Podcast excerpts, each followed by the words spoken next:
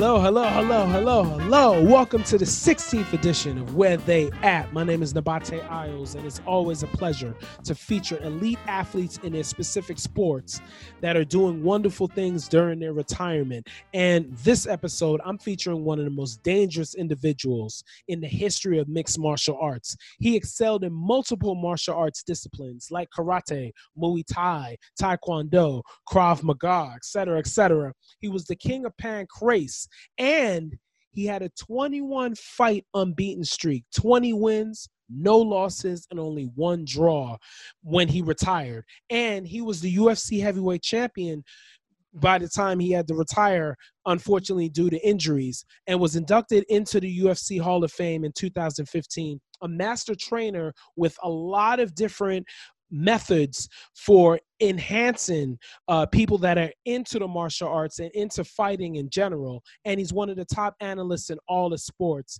definitely giving expertise with vibrance as well. It is my pleasure to introduce my friend, the one and only Sebastian Bas Rutten. How are you, sir? I'm doing great. And, and, and you know, enjoying the sunny California weather again because it was raining for a couple of days sun came back today. Wow, that's shocking when it rains there. You know, was, oh yeah. man.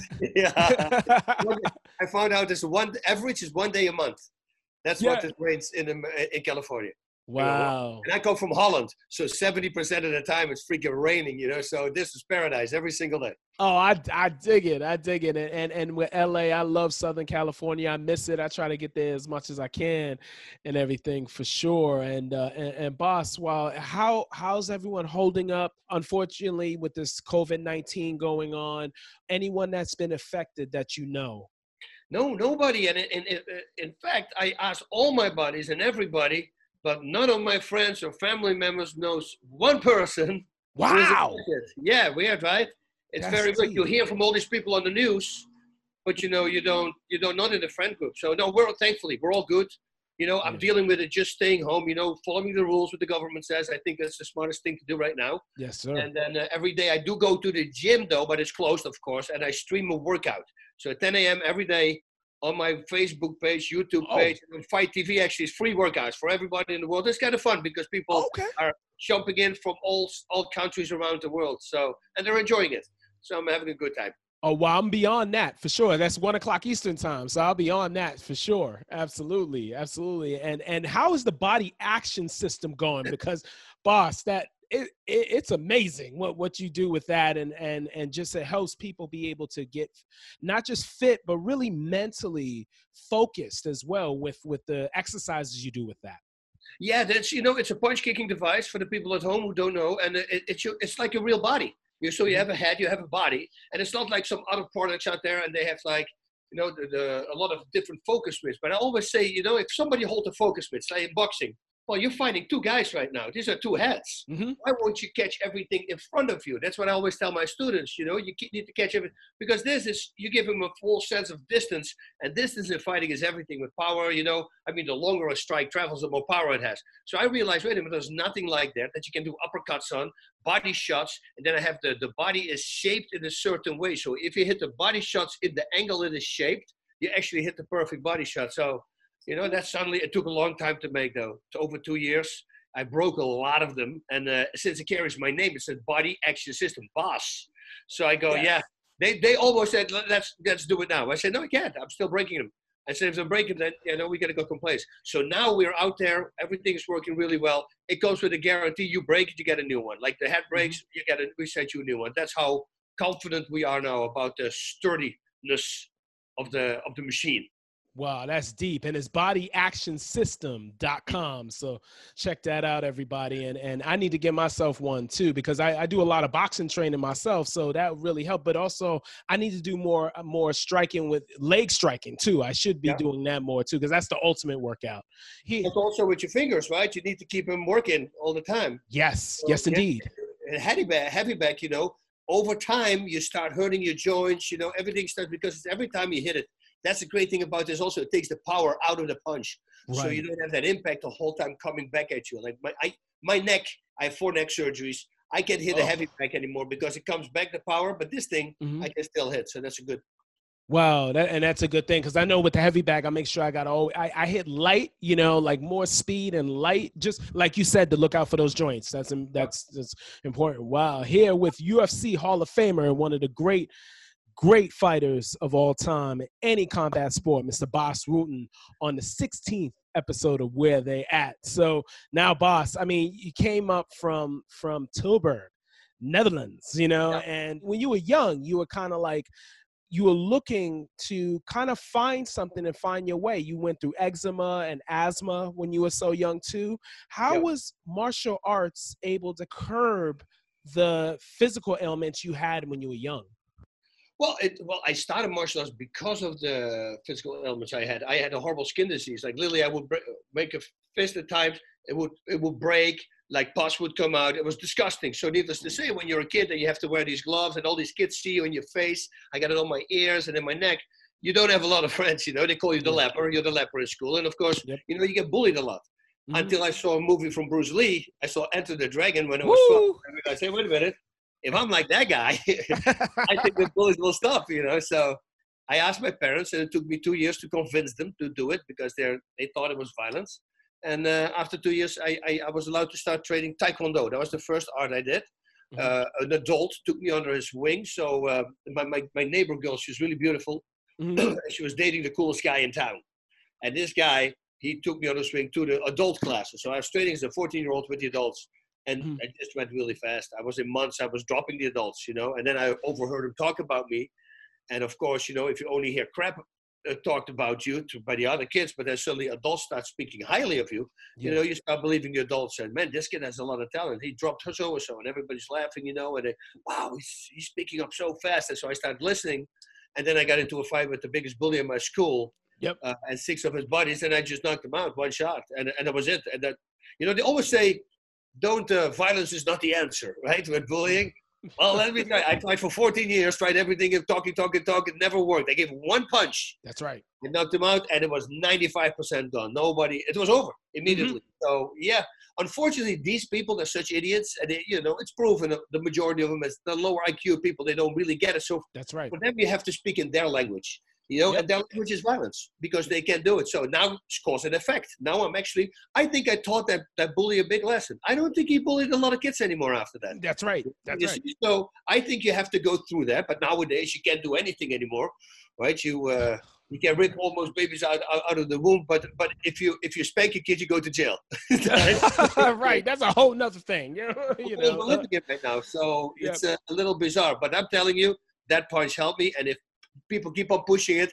I tell my students also, oh, and the parents come in because they want the kids have, uh, uh, you know, discipline and, and, and feeling feeling good about himself. So once they come in, I say, you understand that if he gets into a fight, he's going to be allowed to hit, right? I don't want you one of these parents to put him on in martial arts and then he cannot defend himself. No, no, no, we want them. That's what they all tell. We want them to to start fighting if they attack him. Of course, you can never start, and uh, it's helping a lot of people. So uh, and a lot of kids, more importantly. Mm-hmm. So hopefully let's uh, let's get this trend going. Thankfully, also I think because of social media, the bullying is going down a little That's bit. Right. You know, because people get exposed right away. Now it's their faces on video. Yep. And you know, even the bully doesn't like that because now he's painted as the bad person. So let's hope mm-hmm. it continues like that. Yeah, and it's a shame too with social media, with the social, with the uh, the cyberbullying they do only they hide behind a computer and don't really want to talk out things yeah. that's the shame of it you know so ridiculous you know to think about it how how weak of a person do you need to be you know how many people are out there who have a fake personality online Thank because you. they have the cojones to do it themselves you know and everybody has a voice now so everybody mm-hmm. feels important now you know and oh i told that guy you know he looks look at look at these people who lose a lot of weight. And uh, oh, what, what, was the last thing that I really didn't like? It was Star Wars Princess Leia. Uh-huh. And she's older now. And she still looks good. And then the shaming that went on. Oh, she looks like crap. She's like, I mean, Carrie Fisher. Yeah. Yeah. And I go, wow, what are these are people, you know, these are literally people who need to see who, who, need to spit anger in order to feel themselves better. It's very sad, but you know, unfortunately, we have a lot of these people walking around nowadays. Boss, Enter the Dragon. That's one of my favorite movies. You know, John Saxon and you know Jim Kelly. No one talks about Jim Kelly. You know, Black Belt Jones. Yeah. You know, like. And, Yeah. that's Well, Well, shit, Mr. Head, man. You know, that's- that's right. Yeah, yeah, exactly. Yeah, he was cool. wow, but but just the fight sequences, like how inspirational was that film to you? And and just like all those actors really knew what they were doing as well. They weren't actors with it. Yeah, we we we never seen anything like it. You know, we, we never saw again the second guy who came on the scene was Jackie Chan, and Jackie Yeah. Chan is actually in that movie. He is Oh. when, when all the guards when they attack him with sticks. Jackie Okay. Chan is one of those guards. Hey, that's something. Yeah, yeah, okay, I heard okay. him say that in an interview. He was very happy that he was in a Bruce Lee movie. Yeah. So how cool is that? You know. Wow. So, wow. and, and just the speed and everything that he. I remember a long time ago. We had only um, uh, VCR Mhm, uh, because I was young, you know. And and there was this one moment when he starts with O'Hara. You know, he, they have to put the hands together, and then Bruce Lee. It looks like he is from here. He's hitting a back fist like that, right? right. Right. But I, I see him go like. I see his hand move, and his hand shakes, and I go like, "What does it mean?" And then it was so fast. If you do it with slow motion, you actually saw him making a back fist and pulling it back, which you couldn't catch on camera. You Yeah. can literally only see that on, uh, on when you slow mo it down. And I go, wow, that's great. And then you heard about people who said, yeah, he had to certain things he had to slow down, Mhm. otherwise the camera was not able to catch it. Yeah. Yeah. So yeah, that was a special guy. Ooh, no, he definitely was. I remember, and Bolo Yeung was in that movie too. I remember Bolo Yeung. Yeah, yeah, yeah. That cat. So later back in the with the with the, with the Van Damme, right? Yeah, was, uh, that's right. Bloodsport. guy. Bloodsport. Yeah, yeah. that's right. But uh, wow. But, But a cool thing. I, I interviewed Bruce Lee's daughter one time okay. uh, at her place. Uh-huh. and I was allowed to sit behind Bruce Lee's desk. And she showed me the little secret compartments that are in there. She showed me all these little tiny notebooks, which are like equivalent to like PDAs right now. Like he wrote everything down in the notebooks, like a thousand sit-ups, a thousand one finger punches, a thousand push-ups. Everything was a thousand with this guy. It was crazy. So I almost stole a book. Like, that's a really bad thing to do. I said, I'm not gonna do it. But it was so But- badass to have one of those. oh man, did you? in a- museum. Oh wow, you should took the phone, your phone, and took pictures uh, of the pages. pictures. Yeah, you don't at that moment. You know, you're there with Lee. You want, you don't want to, you know. I, I don't want to make a wrong impression. so I was as nice as I possibly could. Wow, there was controversy. Um, once upon a time in Hollywood, there was Yeah. controversy how she she did not like how her father was portrayed in that film. What what uh, what was your take on on how he was portrayed in that film? Yeah, it's uh, uh, like a little bit of arrogance, right? That's Mhm. uh, he came over like that, but you know, Mhm. and and I don't think he was that kind of guy. And I and even believe I think when he would be like that, you know, a person at that level, you know, you you're allowed to have it, arrogance only about your art. That's what I always say. You know, like for instance, uh, you need to be a little bit of a cocky guy, you know, when you're a fighter. You need to believe you were like somebody says to me, if you and uh, Fedor would uh, fight, Fedor Emelianenko, you know, both at the prime, who would win? I say me. And they go, well, that was a fast answer. I say, I will always say me. And they say, what do you say? I say, well, because if if I would go to a fight thinking that I might lose that fight, I don't think that's a healthy thought for a fighter to have walking to a fight. I think you got to be completely in your mind, at least. You got to say, well, I'm going to win this fight you know, and then of course it plays out, and then we're going to figure out who the real winner is. But it's just for me to go to a fight thinking mm, I might lose this fight. I don't think it's a great way. You you got to be completely confident, and then we'll see where the where the ship ends, so to say. But I just believe that you know, to, so he's already passed away, Bruce Lee, right? Mhm. And there's people here, there's the fans here. You know, if you put a piece about a person who passed away, you know, I would be nicer. you know, it Yes. doesn't. You don't need to say that. It won't won't add something to the movie. It won't take away anything from the movie. It's not going to make the movie. So why would you do that? So I, I completely understand where she came from. Mm, that's right. Wow. We're talking with Bas Rutten on the 16th episode of Where They At. My name is Nabate Isles and, and Boss. Now, you know, competing, being a, like what inspired you to compete and be able to make this a living for yourself? Because you're doing a lot of things. You're doing some modeling, you're doing you were doing bouncer work, you know, you you were like all over, you know. So talk about what really um, was the inspiration for you to be able to compete professionally and make this your passion, your your job. you know, I was just lucky. You know, it's like uh, I had no direction, like you said. You know, I was I was teaching now as an instructor, also Thai boxing. I had no ground experience, Uh, as a bouncer, I worked. You know, I did all these little things. I'm actually a professional chef, uh, uh, culinary chef. That's my real profession. Ah, Yeah, it's crazy how that goes. You know, but uh, suddenly I went to a different different direction. I remember in uh, in '92, I got stopped by uh, Chris Dolman, who who had fighters who had an organization, Rings, and it was an organization that was fighting in Japan. But you know, there were some. It was like real fights, but a lot of them were like setup fights. Kind of knew before what was going to happen.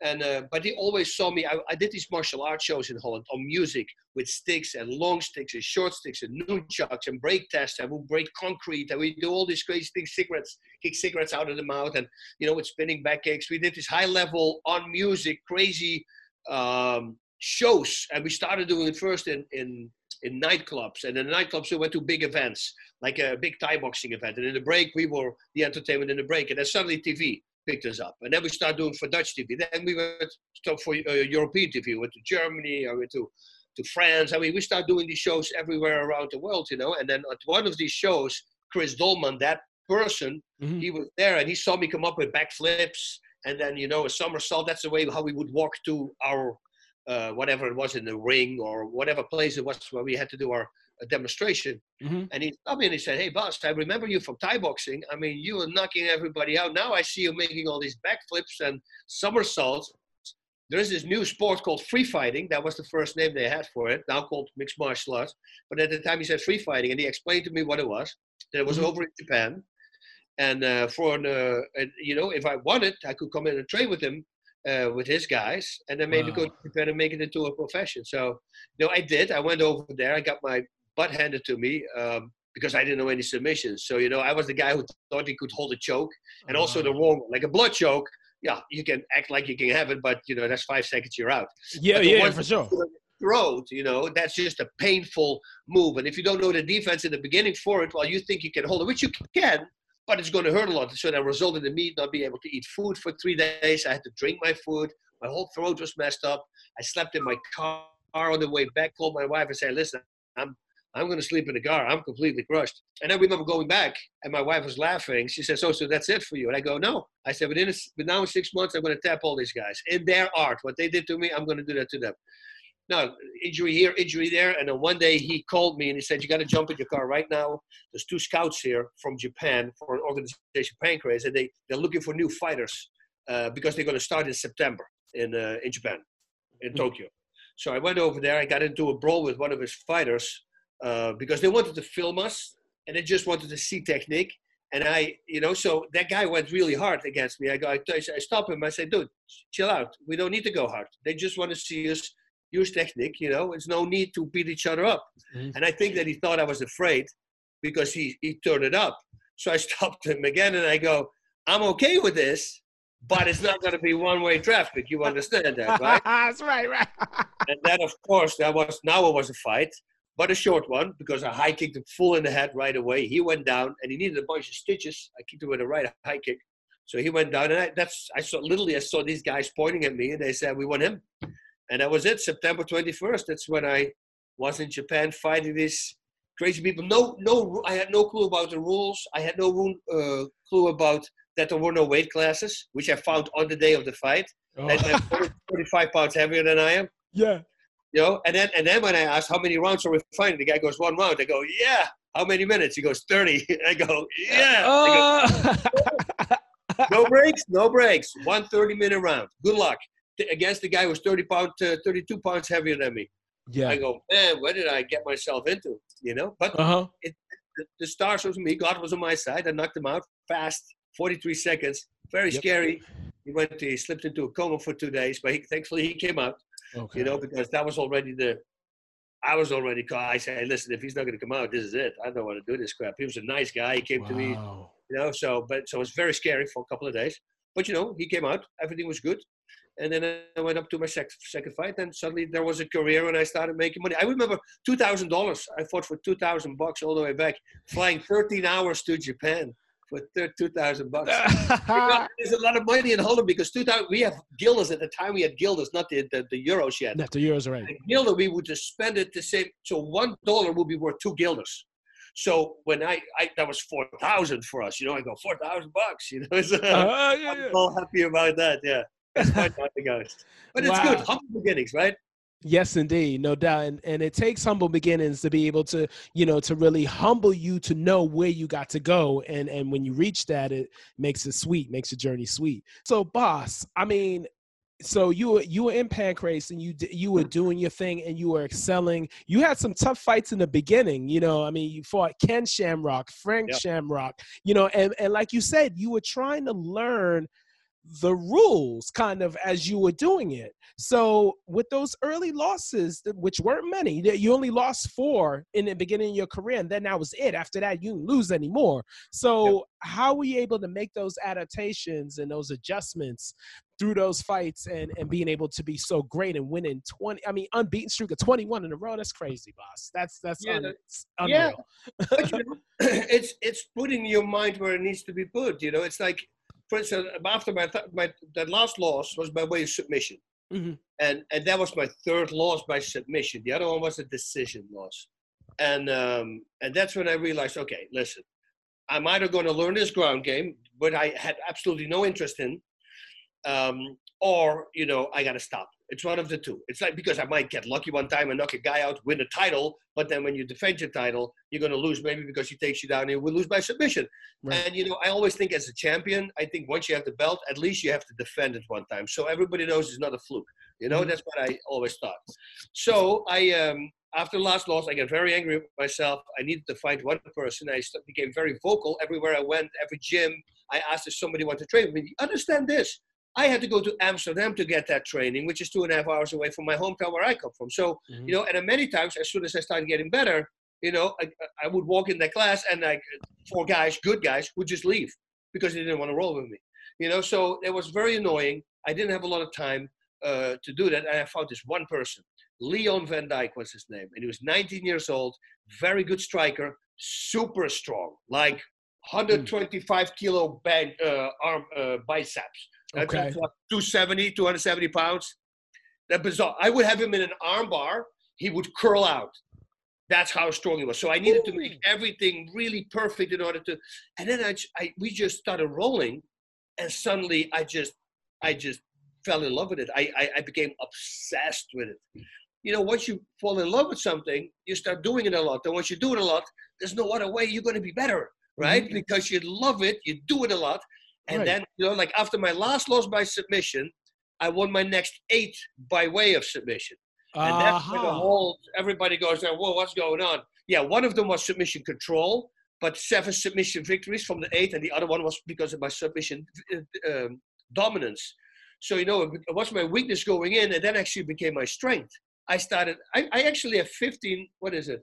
40 submissions and 11 knockouts for my 28 wins. So I have actually more submission victories now than I have knockouts. So I went in as a striker, and then I, I became a ground fighter along the way. So that was kind of cool. Wow. And, and, what and what do you prefer? Striking or grappling? What what do you know, prefer? Which Uh, it's so what, okay. I can tell you one thing. If I could choose right now to, to still be able to train to roll and strike, uh-huh. I was rolling. I choose rolling uh, Uh-huh. because striking is also you know you never really master it. But ground fighting, yeah, there's no way you're going to master it. There's no such thing as you're going to be completed. You know, every single time when you roll on the ground, you you find something new again. You go, Yes. oh wow, this is crazy, man. You know, and, and I logged everything. I start writing things down because you forget. You know, Yeah. and I became, uh, yeah, I really like the combination. That's why what I say to people, to parents, if they say, what, uh, what martial arts do I put my kids on? Karate, you think? And I say, I would do jiu-jitsu. Because Mhm. the combination, it's really good for the brain development.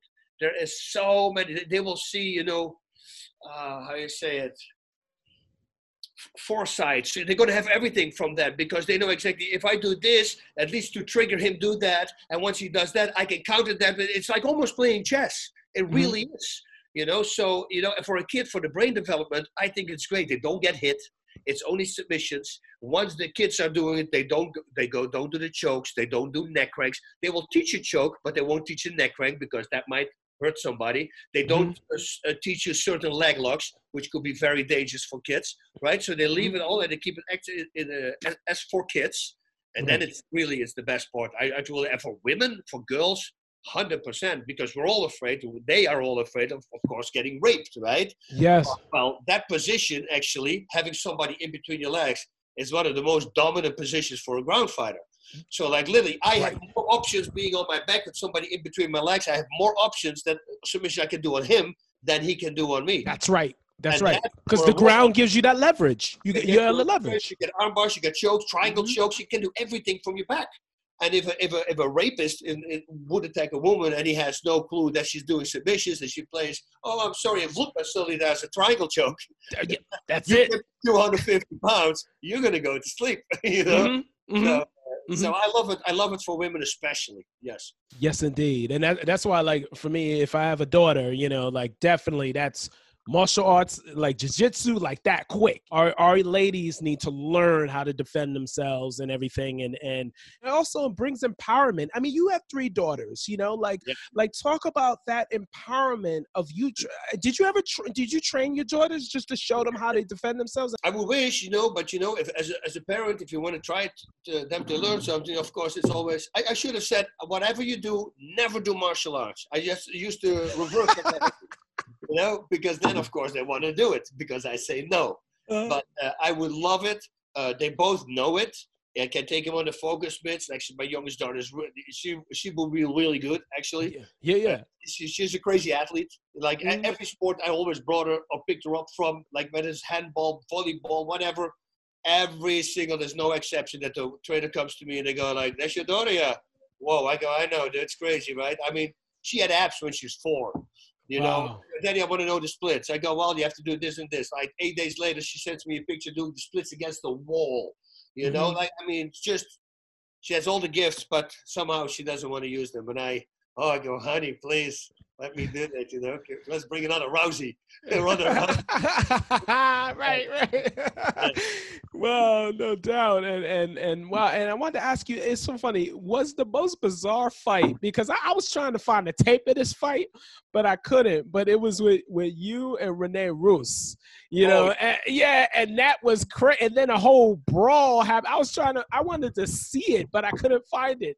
How yeah. was that still the most bizarre fight you involved in? Like it was because oh. he hit you, um, he he bit you like just some Mike Tyson type of stuff, and then oh you, yeah, no, and he went hard. So he he was known to uh, to be a dirty fighter, you know. Mm-hmm. And, he, and, and, actually, he's a friend of mine, so I, I can't say that it's not like I hang out with him, but we're very cool now. You know, we, we know each other. Oh, now, now you're cool. yeah, I walked into we because he was with his Hell's Angels, so we're the friends in Holland. He brought him, and I brought all my bouncer friends. Uh-huh. I remember after that fight, I'm going to the fight a little bit, but after that, for like a couple of months later, I was doing something with him. We went to Amsterdam, and I walk in the bar, and all the Hell's Angels sat there, and they got all quiet.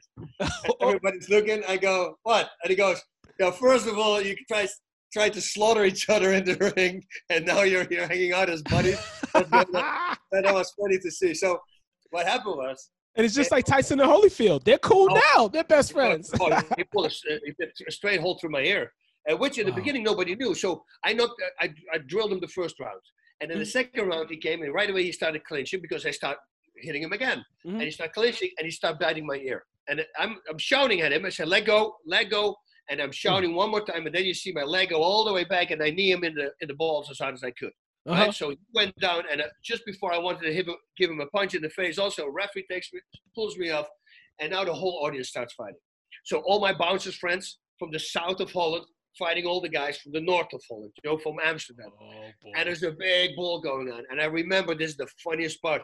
They had these plastic chairs, and somebody threw a chair to me, but it landed on the back of my trainer, and it somehow I'm standing in the middle of the ring and it lands behind me on four legs. and you see me look around. So there's a video. I've seen it. We, uh, I'm looking around and I realize the chair. So I'm sitting in the chair.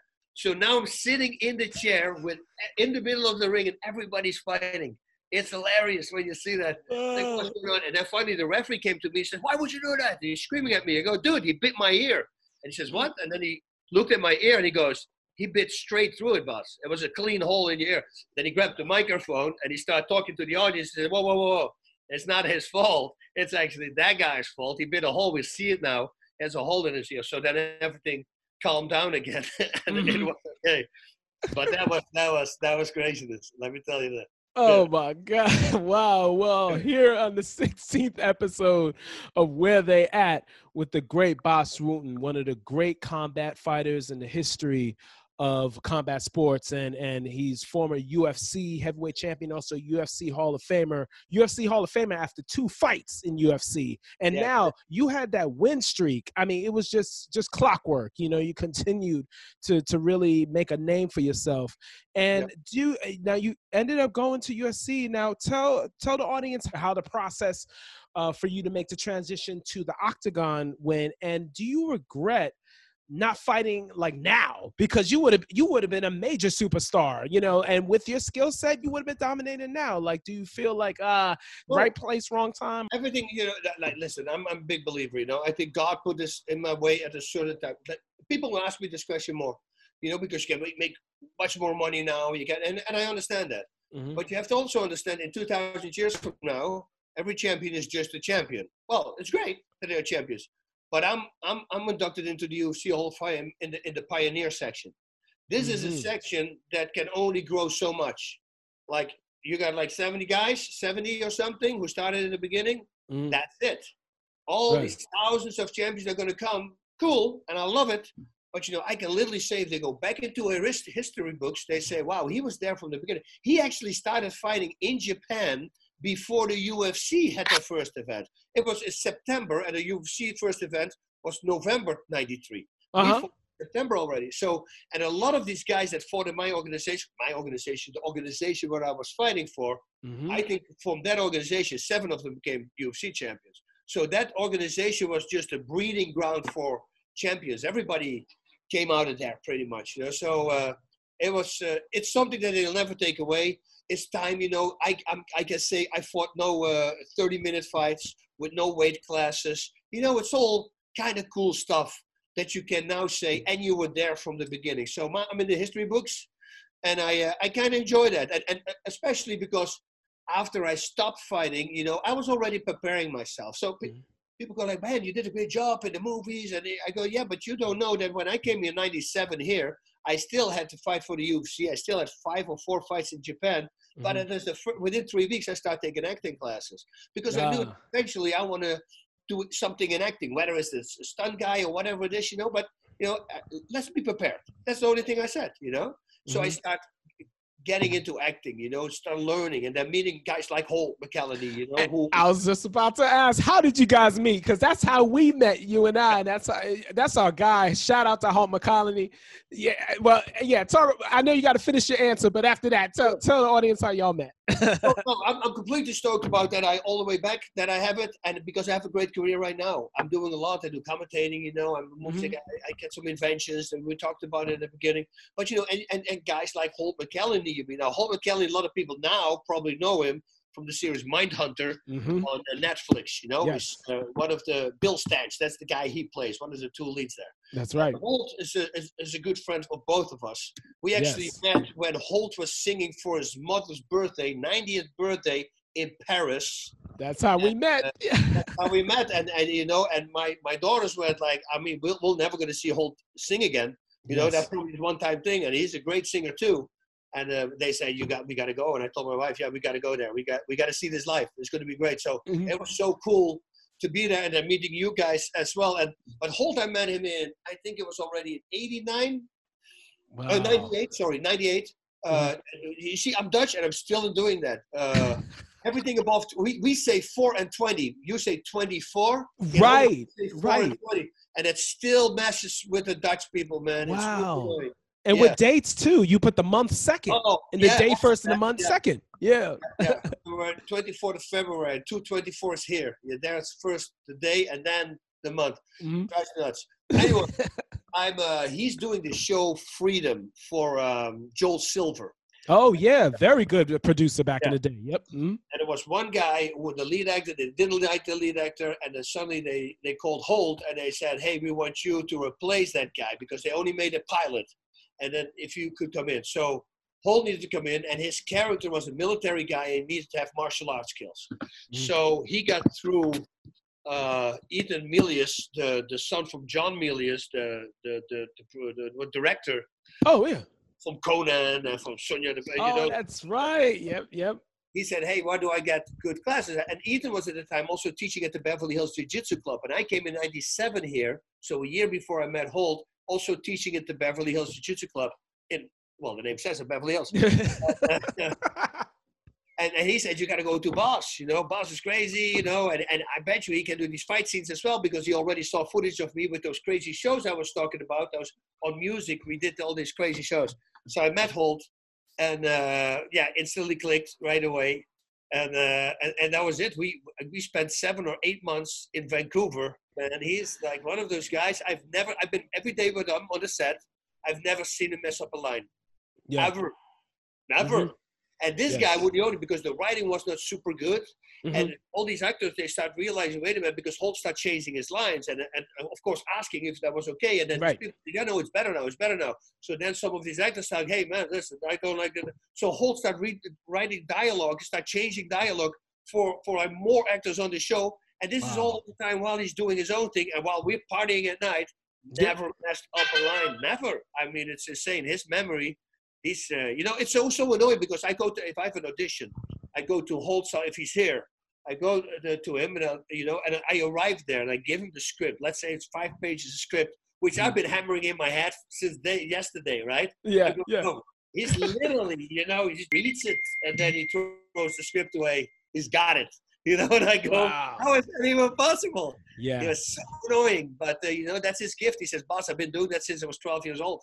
Wow. you know it's just how your brain works and, and you know that actually put me th- this is I, I have these whole routines and, and, and, and things that i do like for the more I, every day i memorize a passage you know and in the beginning it took me a long time but they're right you do this every day i mean i'm cutting it now at least in half or less than that time just Mhm. because i'm simply doing it every single day you just Wow. you read more you read more out loud if you have to do prompter work you know just you see me passages reading out loud the whole time and people go like why is she doing that you know and i go because if i have to read the prompter you know because people go oh you simply read from a prompter but you and i both know that's not really doesn't work like that because Yeah. if you never read it you don't know where it stops where it's going to be a come out there's no you know how to start you know and you have to do that on the spot you know it's better to be prepared and if you Mhm. just do it every day you're reading out loud you know i looked at the Mauro Ranallo i don't know if you know me he's my Oh yeah, Showtime, Showtime. Yeah, the play-by-play. Yep, for boxing. Yep. And I, I, well, I put him in the business. I put him in, in because I did a movie. Oh, this is so funny. This Uh-huh. was Vancouver. He and I would do this really bad movie, like the Z movie. and, and they wanted us to do a talk about a fight scene, but that wasn't filmed yet. And they later Uh-huh. on they would build a fight scene around our commentating. I go, dude, that's never going to happen. That's never going to work. But hey, if you pay me for it, I'll do it. I don't, I don't mind that. And Mauro, same thing. I had a script, and I'm hammering in the script. He comes in six pages, reads it twice, three times, throws the script away, says, "Let's do it." I go, "Are you serious? You got this?" So I go Wow. page number three, and I give him a line, and he answers back, and I go, "Whoa, dude!" And he had that great voice, and I go, "Dude, give me your." Give me your address and your, your, your number because ma- I'm working for Pride Fighting Championships as the commentator. You never know if something happens. They need somebody, right? Mhm. And then four years later, oh, actually, I wasn't at Pride yet at that time because it was in '98. You see, Uh, uh, Pride started Wow. in 2000. Commentating started in 2000. okay. And uh, so I, uh, but then once I was in Pride, they did uh, fire the commentator. And do you know anybody? I said, I hope his number still works. There you And I left him a message, and he just came out of the crazy house because he's bipolar. Yeah, Really, They, they made the Showtime did a special on him. I don't know. that's right. Uh, I haven't I haven't seen it, but but but I remember he's talked about mental health and very advocate for that. Yep. Oh yeah, no, he's he's a No really great person, man. Really great person. And- Yes, indeed. And I, you know, and I told him, I said, listen, if I ever have a chance, I'm going to get you into something. And I remember getting him to, to Japan. Um, he said in the tape, he immediately got it.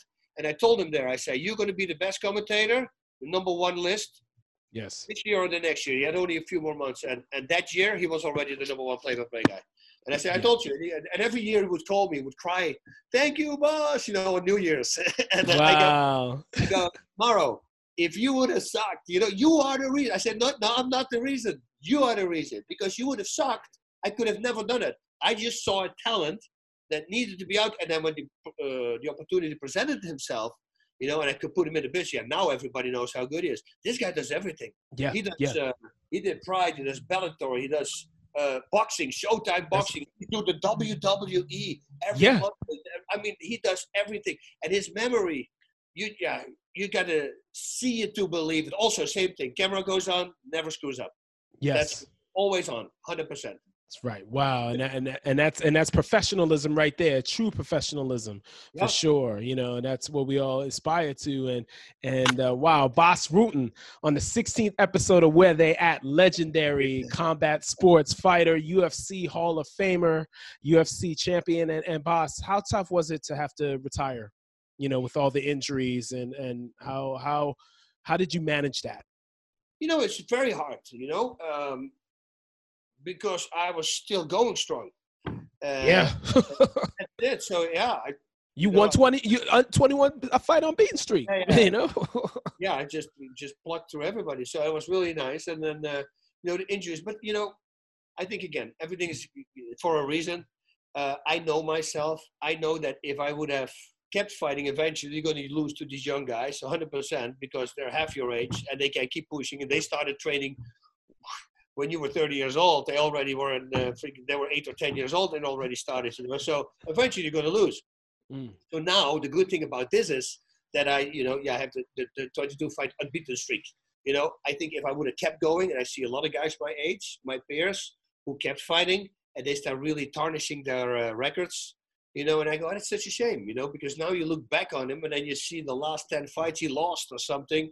It's such a shame. You were such a great athlete, you know, and you were still a great athlete. It's just, you know, time will do destructive things to everybody, you know, and especially a fighter when you need all your reflexes and, and, and ability to recoup and all that stuff. So I, I'm happy with it.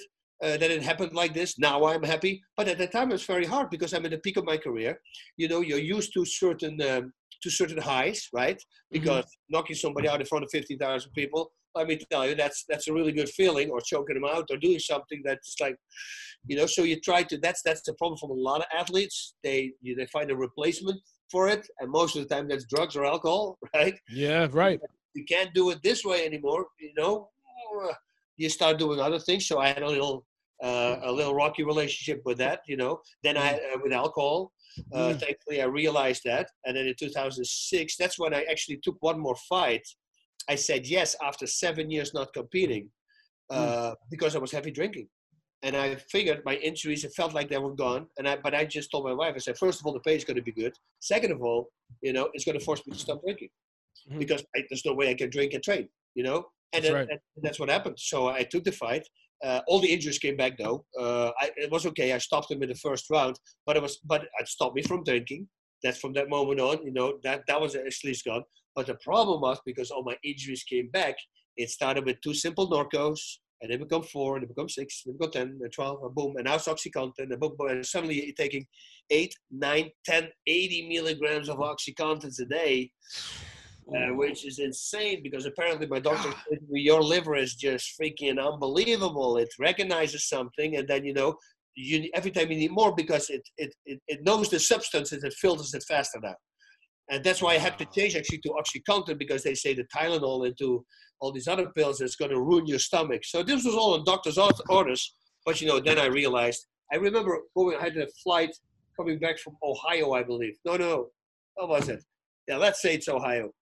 Mm. Boston, Boston. It was Boston, and Okay. uh, and uh, I had a five-hour delay with the flight, and I was just timed all my pills, and I knew that in my car I had a few pills just for this particular situation. If I would run out, that I at least have like two of them there, you know, because and uh, and that's when I found out I'm I'm a junkie. Oh, well, not a junkie, an addict. A junkie steals money for his drugs, Mm. right? So that's a junkie, and an addict is somebody who, well, actually works and, and never bothers anybody with their uh, addiction. hmm And, but that's when I was in the plane and literally shaking and goosebumps and like I had to have very heavy the flu, you know. And, and that's when I got in the car and I took the pills and it Wow. went away. And I go, I came home and I told my wife, I said, I think I'm addicted now. I think I need to stop this. So then I stopped that. And you do that by using, um, it, it's like also like a methadone. Methadone, they use that for heroin, right? Yeah, that's right. Right. Everybody knows that. But Oxycontin is pharmaceutical heroin. It's exactly the same. Now, Basically. the, the poor man's version is uh, that stuff, but the, the rich man version is the Suboxone. So methadone is what they do with heroin junkies or uh, addicts, And then uh, the Suboxone is what they do. You can get from the doctor. It's like something a pill. You have to put it under your tongue or whatever they have it in form What? And, uh, Yeah, it's horrible stuff, but it, it calms it down. So the good thing about that is you don't have to take more. Like pain pills, you have to take more and more and more to get the same effect. Right. Crushes you.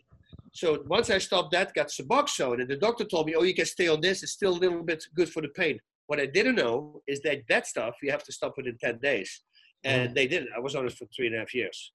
That stuff, Google about that for people who come back out of that. Like you, it's way worse to come back off of that than OxyContin is.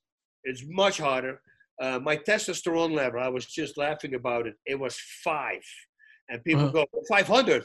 No, one, two, three, four, five. The doctors, the two doctors at one table. He's looking. He says, "You have a five. I've never even seen. Women have 80 or 60." Uh-huh. He says, "Guys, when they go below 100, they they can't work anymore. They can't function anymore. You're running running around on five. We've never seen anything like it." So that's when I realized, okay, I got to stop that crap. And that took me 11 days, which the doctor said they've never seen anybody who do it in 11 days. Apparently, it was super fast, but I Mm-hmm. went through the ringer, man. But I, I you know, focus. Every all the power that I had for my fighting, I tried to just do that in that on a treadmill every day.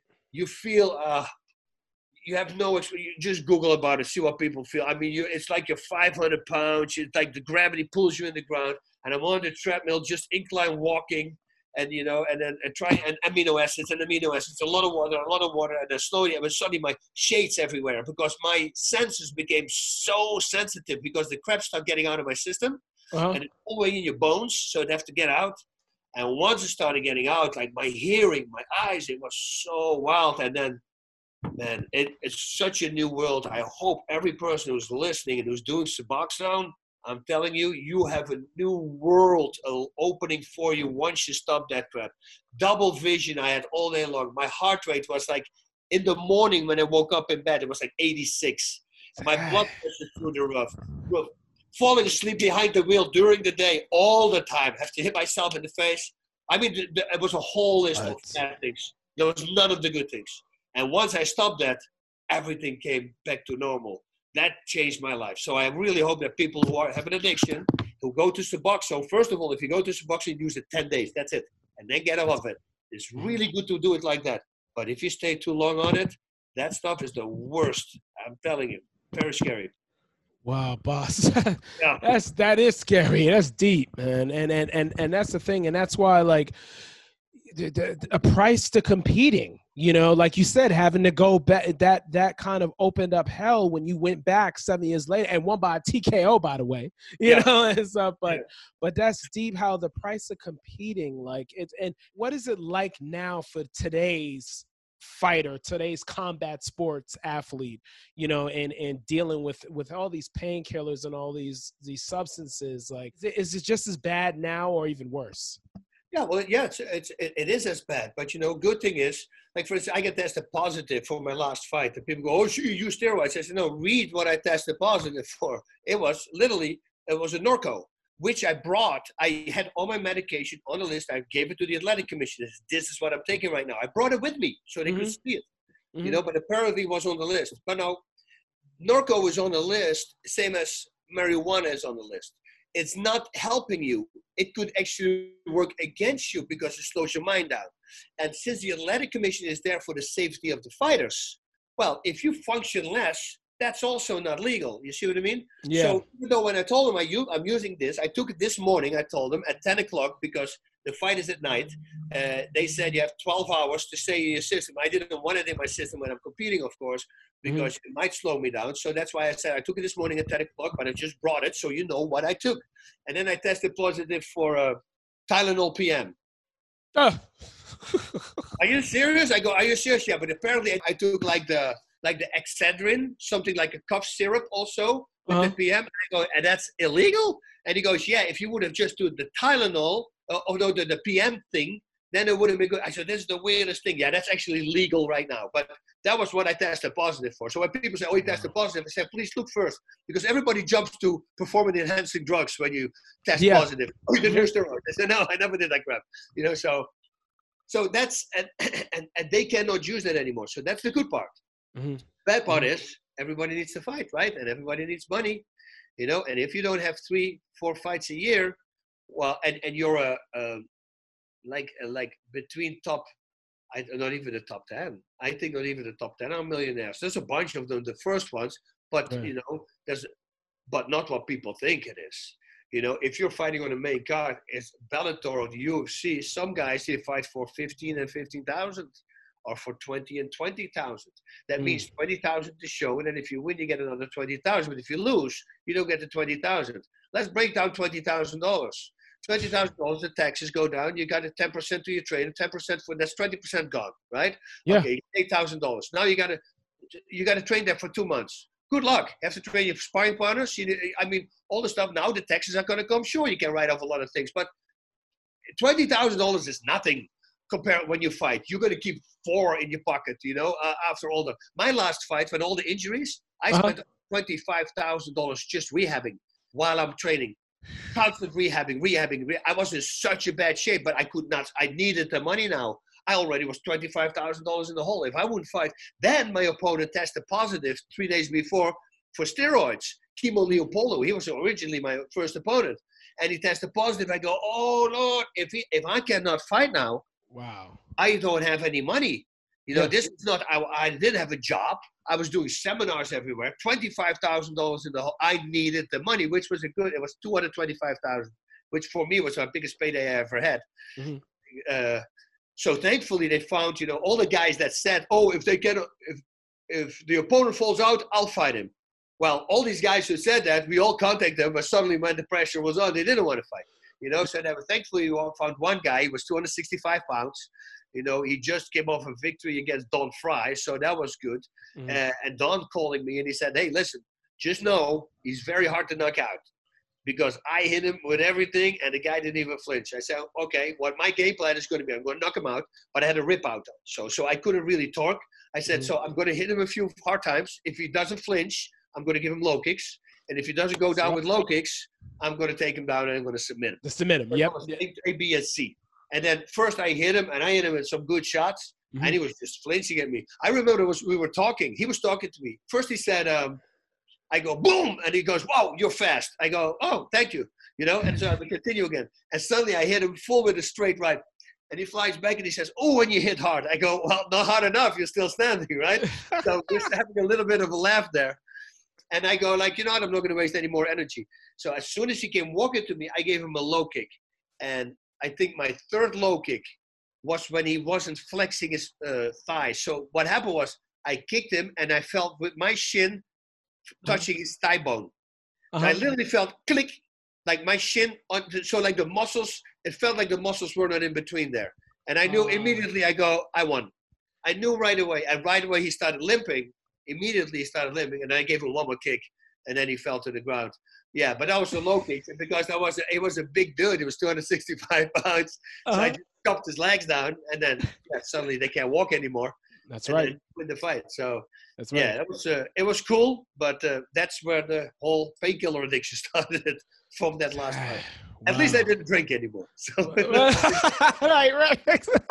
and you and you conquered you conquered all you know all those addictions just like you conquered your opponents. You know that that's what it is, and you made the adjustments like you did Yeah. in your career. You know. if you win the last one, you won. That's what I say. yes. You know, like like if, if now I get addicted to something and start doing it again, you, you you wins again. You know, but if I can now stay sober, stay all that stuff, and I'm drinking. I'm, I drink a beer here and there, you know, but I'm just don't, Mhm. don't want to get drunk anymore uh, because you know that's that's when craziness starts happening all the time. And pills, pain pills, I can even look at these things. It is so horrible. I, I, don't have. I don't understand that the actually the government is selling this stuff. That's how bad that stuff is. It's heroin. It's synthetic heroin. It's exactly the same. Man, oh man, and and there's a lot of now, you know, a lot of uh news pieces on it and documentaries on this now. This oxycontin, it's it's crazy, it's crazy for sure. Wow, here with Bas Rutten on the 16th episode of Where They At. My name is Nabate. Now, Bas, MMA of when you were fighting over 20 years ago versus the MMA of now. Like, what what's your take? Has the sport really progressed? Like, not just with visibility, but skill sets. Oh yeah, these guys are really super skilled. Like I, I was the guy who realized early on that stamina is everything. Mm-hmm. And then you need to do at least two hours. Now, since it's very hard for in Holland to find a wrestling gym, you have maybe four in the entire country. Ah, I never knew one. I knew there was one in Amsterdam, but that's about it. uh-huh. You see, it's wrestling. So we don't have that here like in schools. Wrestling is that's the best have to have always. It's either a really good wrestler as striker or a really good wrestler as a ground fighter. I Mhm. decided, okay, well, I'm going to be a great striker. If somebody takes me down, I'm just going to submit him on the floor. Mhm. You know, I'm going to be really good on the ground as well. Mhm. Nowadays, yeah, and, and that, that with so with me, I was always covered, and I was Yeah. always covered stamina wise as well. Mhm. And that was in my time, that was a big deal because all the other guys didn't focus it. They were focused on bench pressing and, and, and looking good. And I go, "Mm, you're not going to bench press in the fight, man. You're going to That's have right. You're gonna be slower. You're gonna be slower in your punches. You know. But not only that, you know, if you, it- let, let's say, how many days a week you do it? You five workouts. That's Mm-hmm. 20 workouts a month. You don't think that if those 20 workouts you actually fight, you're going to become a much better fighter. That's Yes. 20 hours extra that Yes. you're wasting on stupid weights, you know? do Mhm. what you need to do and uh, but now now it's a science you know now they know everything so now every fighter is great on the ground great wrestler great striker sure you have guys who are still excelling at certain things Mhm. and rather don't go to the ground but if they go there it's not a problem but they Mhm. just have to knock you out on the feet you know so Yeah. but that choice that choice they can make now because of the great skill set they have that they can stop a takedown or for instance Demian Maia this is a guy I mean I don't know how old he is right now but I mean, he's still fighting, and he tells the whole world, "I just want to show that you still can win by using solely jiu-jitsu." And dude, Right. he's doing it. He's freaking doing it. I love guys like that, you know, solely jiu-jitsu, and he's still winning fights. So yeah, that's a special human being as well. But for the rest, all these guys like they're so well conditioned now in shape, and the, and the weight classes are so important. In my time, you could get away with it because you fight a big guy. Well, he was going to be slow. He's not going to have stamina. He's Mhm. going to be very strong, but it means, and, and you know, one of these guys use steroids, you know, so they're very strong for about three minutes, and that's when the steroids start pumping all the muscles up, including the core muscles. And then Mhm. suddenly, when you see a really strong guy load like this, boom, most of the time that's steroids because that's why they get suddenly they hit a they hit a, the wall, and uh, so you only have to survive it for like four or five minutes. And then you're going to look really good because they're much bigger than you, you know. Walk around them. So yeah, nowadays that that's that's gone. Everybody now you fight a guy who's 265 who probably cut down from 285. So on the day of the fight, he's probably 280 again or 275. Black belt jiu-jitsu, really good wrestler, good striker, good technique. Yeah, Mhm. good luck. So then being 200 pounds and fighting a guy like that, that's just not a smart thing to do. That's the only thing I don't get in martial arts yet. Uh, now I think um, there is no after 205. It's uh, it's heavyweight. Yeah. There's no. It's from 205 to 265. Think about that. That is six, that, that's a big gap. Why don't they do a cruiserweight? You know, like Yeah. 235, 230. You know, because then Mhm. you can create more champions also. But imagine you're a guy. And same in boxing. In boxing, same thing. Who's There's cruiserweight and then heavy, and then you have that difference. 100%. Because if you're a guy who cannot imagine you're like 225 pounds and there's no way you can get 205, you're going to be screwed. Because Mhm. imagine you're 215, you're trying to cut down. Now you can fight a guy who cuts down to 265. That's a that's Wow. 60 or 50 pounds difference. And on the day of the fight, probably 70 pounds difference. A guy who has technique and stamina, no, Yeah. that's a problem. You know, so weight does matter, especially now because everybody knows the game. That's Mm. it. Everybody's good. Deep, I'm, deep. if number 30 guys, they'll beat the crap out of everybody. So you go, oh, he's the number 30 guy. Yeah, good luck. Good. I, I can go even go as far top 100, I think. On the, the first 100 fighters in every weight class, Mhm. I think they will destroy everything. Like person on the street will have no chance. That's a profession, guys. People always go like, oh, so one in a no, that there's a hundred people in the seven billion people who do that. Think about that. That's yeah. At the highest level. The It's the highest level. Highest level, you have no chance. Those guys are animals. Wow. And and Bas, now I wanted to ask you now, you know, Dana White and UFC, they're still uh, still having events coming up and everything and with this COVID situation, obviously there'll be there won't be crowds and, and it will most likely be at the UFC headquarters, I believe. But but what what is your take on his approach to keep look to keep these fights going? And is is, is it wise for him to do that? I think I think you know I think it is for him uh, and for the fighters. I think that's why he did it. Sure, they want to also make money, but I think if you have, I don't know how many people they have on the payroll on, on the fights, but all these fighters cannot fight right now. You know, it's going to be very hard. So for him to say, okay, let's take the six, eight million dollar gate away, we'll we'll take it, we'll eat it, and we only go on pay per view. You know, so that at least the fighters can still make money. Now, the problem with the fighters is you need a team eh, where you know 100% that nobody's infected, of course. Because if you're like two weeks before the fight, you've been training for eight weeks, and now a guy walks into the gym, you know, uh, who has the virus, and he can, and, and, well, you're training really hard, so everything is a little down, right? Mm-hmm. Uh, your your resistance against those kind of viruses, they're down. They pick up the flu easy. You see this many times. Fighters get the flu or something days before because they're cutting weight you're mm-hmm. dehydrating yourself from water, the most important ingredient in your body, and yep. you're just trying to push it out. It's very dangerous. So if they would fight it, I would really enjoy that. But I can understand with title fights that's not possible, of course. Mm-hmm. Uh, but you need to have just training partners that you can 100% guarantee on. So, like, if you have a group of training partners, those guys need to be staying home as well. They cannot go outside. They cannot do anything because if one of them gets sick, you're going to be screwed. So I think for Dana White is a very good thing to do um, because I truly believe he does it so the fighters still can make money and and, and you know everybody's home. I would love to see a fight right now. It's going to look weird with no people in the audience, but at least they do everything in their power, you know, to keep it safe. And at least they can make money. And now I hear they're looking into. You heard that, right? And it's true. He's looking into an island did you read yeah. about? Yeah, that's what. Yeah, that's what I ask you too. Wow, wow, he he's making those those deep. He has those deep pockets like that. think about this. Nobody. That's their island. Their rules. Mm-hmm. Nobody can ever stop him anymore. You see yeah. what I mean? So now, whatever happens, there's no athletic commission that cannot can shut you down. COVID nineteen, we don't have it on our island. We got our own island. Don't worry about it. We don't let anybody in. Done. Yeah.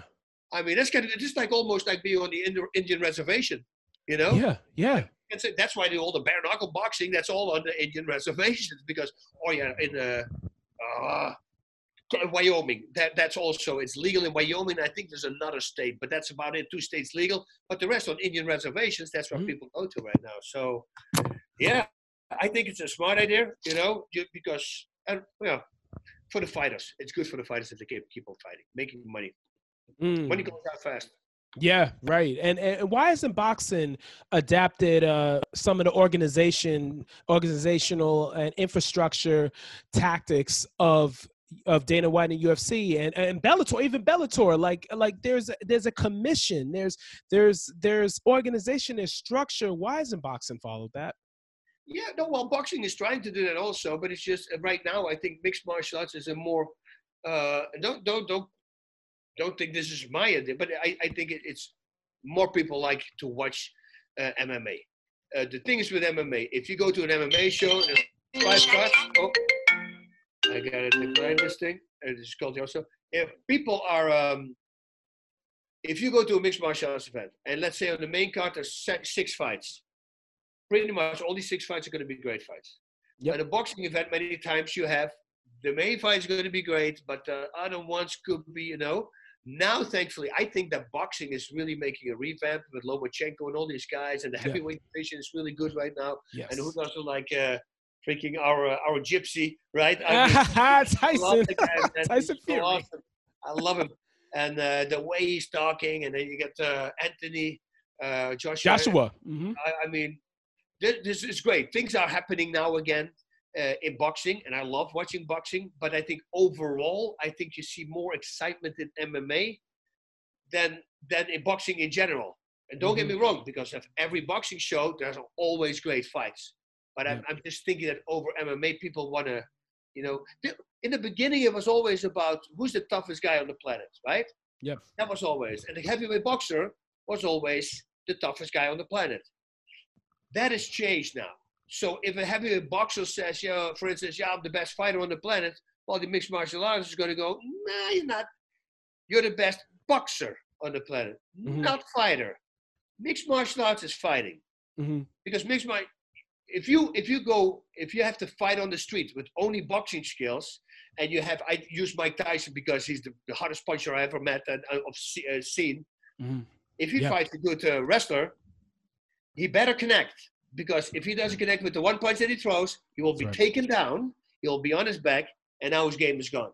Mm-hmm. So if you're a mixed martial artist, well, he took you down, but you still have a lot of tools in your belt. You can still go for submissions, you can go for reversals, you can even hit it from the back elbows, you can do a lot of things. Yeah. You know, that's why I'm saying if you're just a ground fighter, you will also have a problem. You're a great ground fighter, you're not the best fighter on the planet. The best fighter is the mixed martial artist who can mm-hmm. literally street that's street fighting. Everything is allowed. You know, you can wrestle, you can box, you can elbow, you can bite, whatever you can do. Eh, well, biting is not allowed in mixed martial arts, but it's a very easy thing to do. The more skills you have, the better you will be as a street fighter. So that's what I believe, and that might have taken a little bit of fire away from from the boxers. You know, and don't get me wrong, I'm mm-hmm. still not one to box or Thai, even Thai box with Mike Tyson, even at his age. I mean, I just saw a video, I showed it yesterday to somebody. He was doing, uh, showing some techniques. Google that on YouTube. Say, uh, uh, Mike Tyson is showing techniques in the coffee place. Just oh yeah, with the, with some young kids, and he was doing yeah. that. Yeah, those, those body shots. Oh, very scary, man. And the footwork, just oh, oh. the and the speed that he still has. It's uh-huh. it's very scary that man. But you know, there's a lot of scary uh, guys out there right now. So yeah. and in boxing also. So yes. I, I, love boxing, but I need to see exciting boxing. Like, but Lomachenko suddenly came. You know, mm. you go hmm. like, what the heck is this? That's a whole different level now. The footwork, the moving around, the amounts yeah. of punches, uh, soft punches with hard punches, and mixing that up at a certain way. So you always, you always triggers their opponent to make mistakes. That is, mm. that's the next level stuff. You know, I think I love to see that. I think Loma though Loma um he needs to get some big money fights soon because I think he he's still at a high level. He's still top three pound for pound, in my opinion. Because to me, Canelo's number one pound for pound to yeah. me because Canelo fought everybody. But Canelo, uh, uh, Lomachenko, TC, Terrence Crawford, they're the top. Yeah, but do you see Lomachenko maybe slowing down a little bit? Because remember, he had 300 amateur fights, and and he's had not tough fights in the pros, but he's had to to get up for those fights in the training yeah. regimen. Do you think he he needs to get big money fights fast? Yeah, no, I 100% with you. Yeah, because you know he he fought too much. You know, once once you fight too much, then it's uh, it becomes too normal, and I don't think that's good with fighting. I think there needs to be a little bit of an unnerving thing to it. You know, not nerves. I don't. Well, nerves. I mean, but not like I'm afraid. Not that. I'm mm-hmm. talking mm about keeping you simply on your toes. I think controlled nerves are really good to have.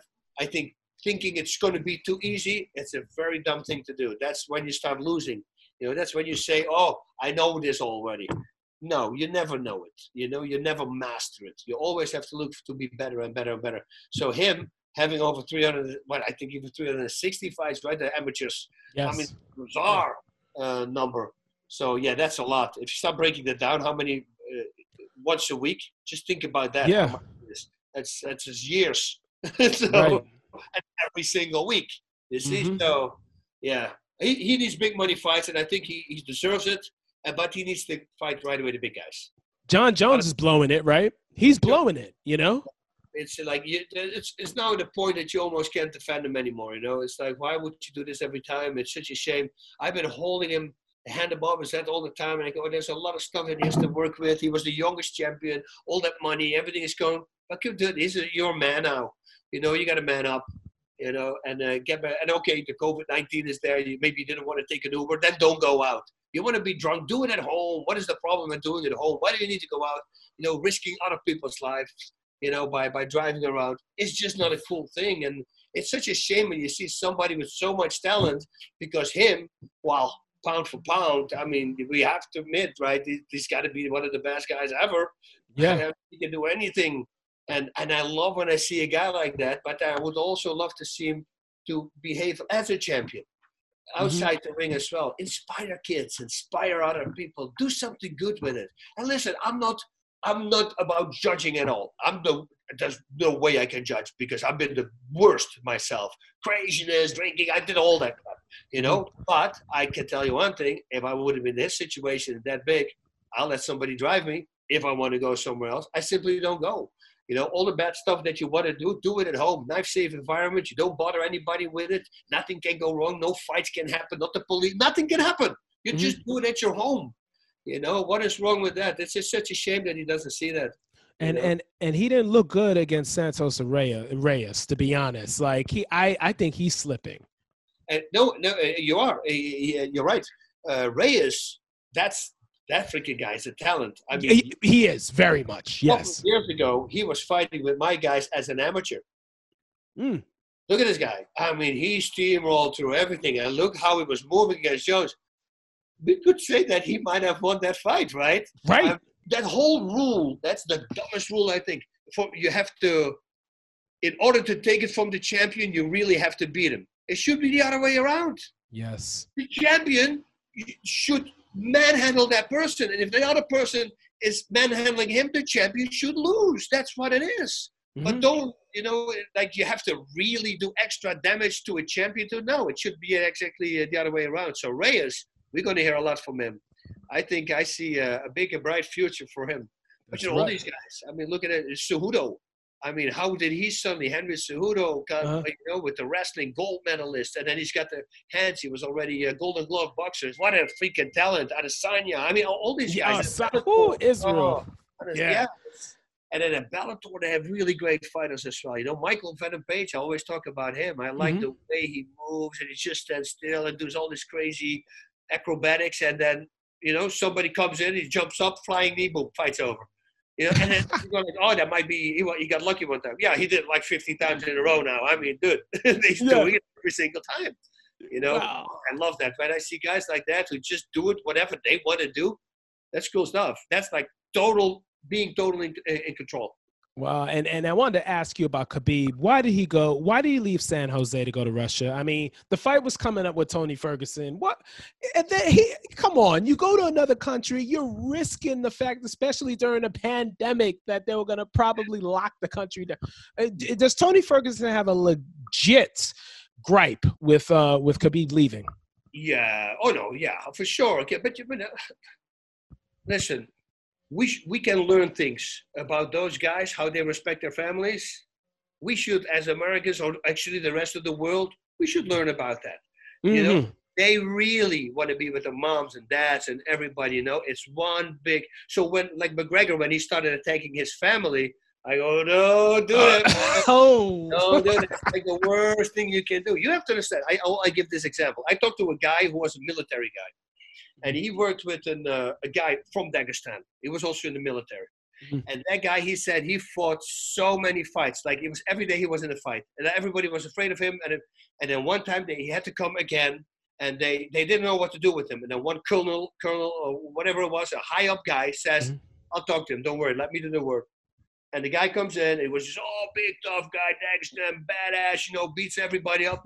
And he, and the guy goes, the colonel goes. Uh, okay, we're going to call your parents now. And he goes, no, no, please don't call my parents. He broke completely. their parents are everything for them. You know, yes, they are. Yes. So when you offend one of their parents, I go, dude, that is like the worst thing that you can do. Right. So Khabib knowing that he loves his family, what do you think he wants to be with this pandemic? He wants to be with his mom and dad. wants to make sure everybody is safe, right. you know, and, and, and be there with the family. So I can 100% get, I believe it uh, I can understand that he's there. I have absolutely no problem with that. I, uh, you know, th- these are the, I wanted to go to my uh, mom and dad because my mom's getting older now. She has Parkinson's. She's not slow down, oh. and I oh. really wanted to go in uh, in March, the early, the first week of March. And even my mother said no because I'm so afraid now. You know, because we live in Holland. You know, uh, they live in Holland. I live here.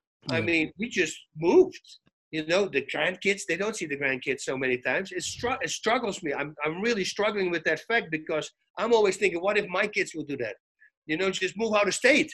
Then already i'm not going to see the grandkids. It's hard you know? So i'm really struggling with that and i want to i wanted to go. My mom says no you're not going to come. You know what if something happens? You know and she's right. What if i catch it on the way and i give it to them? You know that might happen as well. So now i'm going to have to wait till it's over but i'm just scared man. I'm just uh, worried about those things yeah. So I can I understand Khabib. Wow. Well, now Khabib and Tony, now Tony Ferguson, he's my favorite fighter. Like I'm not, I wasn't really a UFC guy until uh, last year, so I've been following now. Tony yeah. Ferguson, when you think you got him, you don't. Yeah. You know, like do you, I, I, I thought I think he would beat Khabib personally. Do Do you think that that it could be a, a good, a victorious uh, venture for for Tony Ferguson? Uh, yeah, I, I think again, of course, and, and the reason is that. Um, Tony's stamina is just nobody has that. He he brings stamina to a whole different level, you know. And he fights the best, very best fighters on the planet, and they might be technical and everything better than him. Yeah, for a round and a half, and and, and you're not going to catch him because he can take a shot. He can escape pretty much any submission. He's very hard to to control, but he can keep on pushing. So you can have all the everything in the world what you want, all the technique, it's it's like a Ferrari without the gas, right? That's what I always refer to. Yep. It's a nice car, but there's no gas in there. It's not going to drive. It's the same in fighting. Right. You know, right. if the guy keeps on pushing, pushing, pushing, pushing the whole time, and you go into the championship rounds, like number four or five, they're going to break. I, I think that uh, Khabib is Khabib is, is so good uh, at home. He works circles around everybody.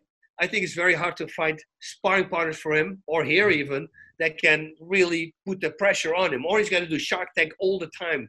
You know, that's what I needed to do all the time. I like four guys, one and a half minutes each, six minutes rounds, and then you know, constantly. And that's how you get a new guy every one and a half minutes because mm-hmm. then they keep the pressure coming. So you, you know, you're really slowing down, and that's stuff that Khabib needs to do because Ferguson's got that. He's just going to keep on pushing. And with uh, Khabib, I think that against McGregor already, he, he was a little bit slowing down and looked to me you know, that uh, he was still going great, strong, but, you know, I always look at how can he go the next round and the round after that. And, uh-huh. you know, it's hard to fight a guy who keeps on pushing, keeps on pushing, who doesn't slow down. It takes something away mentally and, and heart-wise also because you give it everything you got. And then once you're getting tired, he turns it up. It's not a fun thing, man. I've been in that situation on the receiving end. You know, and you're getting tired and they see it and they turn it up. You go, oh, dude Oh, well, uh, do you think? I mean, could Ferguson and McGregor meet each other eventually? Oh yeah, what they they will. It depends all about the. Listen, if, if Ferguson's going to win uh, this fight. It's, it's, it's not, it's off now, right? Uh, yeah. That, they came off the island, uh, whole island idea, so that never can happen again. But yeah, I think if that happened, it will be a big money fight because then Ferguson will be the name that everybody screams about, and McGregor, well, McGregor is the biggest name. You know, yeah. he's uh, he makes a lot of people a lot of money right now, including himself, and I love it, man. A guy like that coming up from nothing, you yeah. know, and then talking and talking, and every time being different. He's like Ali. You know, Ali had that, you know, great interviews. I will say this in interviews. Like, for me, I, I would have this rehearsed little thing. But every interview, they would ask me a question about my opponent, and I would say the same thing because you know it's so easy. Yeah. McGregor, every interview, he says something different. It's constantly changing. You know, it's not rehearsed. It just comes out. You know, and I uh, I love that he put MMA on the map. I mean, my mother knows him. That's impossible. You see, but that yeah. means he's doing a good job. I love it. Uh, oh man, Bas is the funniest press conference I've ever seen was him and Nate Diaz throwing the water bottles at each other. I was dying. That's that's what we mean about what McGregor does, the visibility he brings yep. to MMA. wow. He's doing everything right. You know, he made a few mistakes along the way, you know, but you can tell when you then you know with with the with the incidents that happened outside, mm-hmm. but he learns from them. You can tell you know and he was really you could see how hurt he was with the last thing with the with the guy that he hit at the bar mm-hmm. you know so an interview yeah. with him and he he really yeah he got to me i go like wow that's good that was really heartfelt it came out he was so disgusted with himself i think that's i hope but i think it is will be the last bad thing that we're going to hear from him i think he will uh he will keep his head on the good uh on the good note now Good, good. And then he's getting older too, so you get wiser too as yeah. you get older. Um, now the ladies, there are three ladies that are just killing. Is is Wang, Valentina, and Amanda Nunes. Like she's the creme de la creme. Like, will any of those three fight each other? Like, cause they're just a weight class apart. Yes, it would be great, you know, to like a catch weight maybe, mm-hmm. and see if that could happen. That it will be great. Yeah, I like Nunes a lot. You know, I remember I I I, uh, I sponsored her when she came all the way back. I think it was Strike Force. She's all the way back. The first fight that she has, she actually has a Rutten flag uh, uh-huh. on her hands. Yeah. Oh, uh, yeah. Okay. Okay. Yeah, because I saw it. They somebody sent me the the footage of her training, and I go, "Whoa, what an animal!" You know. So I, she knows. She knows greatness. She knows greatness. oh, she's uh, she's she's badass. I really uh, especially with the cyborg. You know, who would have expected that, right? I mean, cyborg. If you see cyborg going to pipettes or focus mitts, uh-huh. a lot of guys' cojones will shrink when they see that. They go like, "Oh, it's it's violence." Oh. You know, oh. I love it. Yeah, she's a, she's an animal. So for Nunes to do that, yes, that's very intimidating. Very intimidating. Most underrated fighter in any discipline, the fighter that did not get the recognition or isn't getting the recognition he he or she deserves. Oh, that's a hard one. Bunch, you know that. Uh, uh, what's um, Alexander Emelianenko? He was the brother from Fedor. Okay. Fedor tell me that his brother will beat him up in training, and we always thought it was a joke. But then when you see him fight, I go like, if that guy will be on the on the straight and narrow, you know, like always making sure because he's got some trouble outside also with the law. Yeah, but that that could be, yeah, that could be an animal as well. And, uh, and and I really like that guy also. He's uh, because he's also so serious, but somehow every time when I saw him, he started doing these funny things and he's showing footwork with a laugh and a smile. And uh, yeah, I always uh, enjoyed him. He's uh, I, I think that he will be a complete animal if he had only one focus, mixed martial arts. Wow. Now your toughest opponent in your career. My toughest opponent, I would say, it was. Uh, I yeah, just two. I, I would say Funaki Masakatsu. The only reason I'm saying that is because he beat me my first fight, and the second fight I was a whole different animal. Now I had my skills, mm-hmm. and, and somehow he decided to come before the fight to do this to me, like in front of me, two feet away, and he got me like I'm looking at my manager uh, because I never had a coach, so I had my manager with me, and I go, I'm gonna kill him now. And he goes, uh, "You gotta stay calm." I say, "Don't worry, I'll stay calm." But watch, once I nail him, he's gonna. I'm gonna just. I'm gonna go to town, mm-hmm. and and I did. You know, uh, I, once I dropped him, then I just went to town on him. But I went so hard to town. If you see the fight, once it starts, it's uh, it's complete violence. It keeps on coming, and and but he gets keeps back getting back up.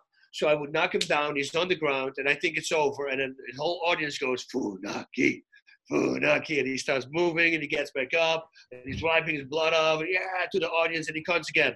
I drop him again. Boom. And I have Funaki. You know, and I go, I shut up. Because I started getting tired. I dropped him four times. Four times. With the last one, literally grabbing him by the hair and then just kneed him in the face as hard as I could. Mm-hmm yeah, that, that he, he, couldn't get up from that because that was I, I if he would have got up, I would have run out the ring because that was that was such a. I remember both my I have the tattoos on my hands, but like yeah. here, that was this color, my palms uh-huh. because you had to hit with palm strikes, and right. my knees they were bruised from kneeing him in the face. I broke both his cheekbones. His nose was flat on his face and he just kept going. It was like the freaking Terminator every time he get up. So when they ask me what is it, that's probably my most uh, the fight I like the most. Mm-hmm. And I heard from him, they say that it's for him as well because the amount of heart that he showed in that. That's right. It was insane. Like constantly getting back. I get goosebumps now thinking about it. I mean, constantly he got back up, and I had to drop him again. So yeah, that was fight that was dear to my heart because wow. I lost to him, especially the first time, and I wanted to set the record straight. But of nice. course, Randleman. I mean, he was a freak. You know, all heart and power you know that was a great fight. But uh, yeah, this guy, I was dashing out so much, and he just kept coming back. Ooh, it's kind of like kind of like Sugar Ray Robinson, Jake LaMotta. You know, yeah. the Valentine's Day Massacre. You know, he couldn't yeah. get like in Raging Bull in the movie Raging Bull. You can't yeah. can't knock me out, Ray. Yeah. Great, well, some people are that. You know, you have that in, a, in, in mixed martial arts. You have some of these guys, but you already see it, they start slowing down mm-hmm. you know, because they get too much punishment. They say, oh no, I want to do it. It's exciting for the fighters. They say, no, be exciting for your kids when they grow up so you can still speak to them. Learn some head movement, dude. Why would you take that? Or want to Yeah. be exciting. It's exciting too when you just knock them out without getting hit. What about that? You know, that's what I always said. Oh, so you don't like to get hit? I say I don't care getting hit, but why would I want to get hit if I can avoid it? You know, why would I? This the dumbest thing on the planet.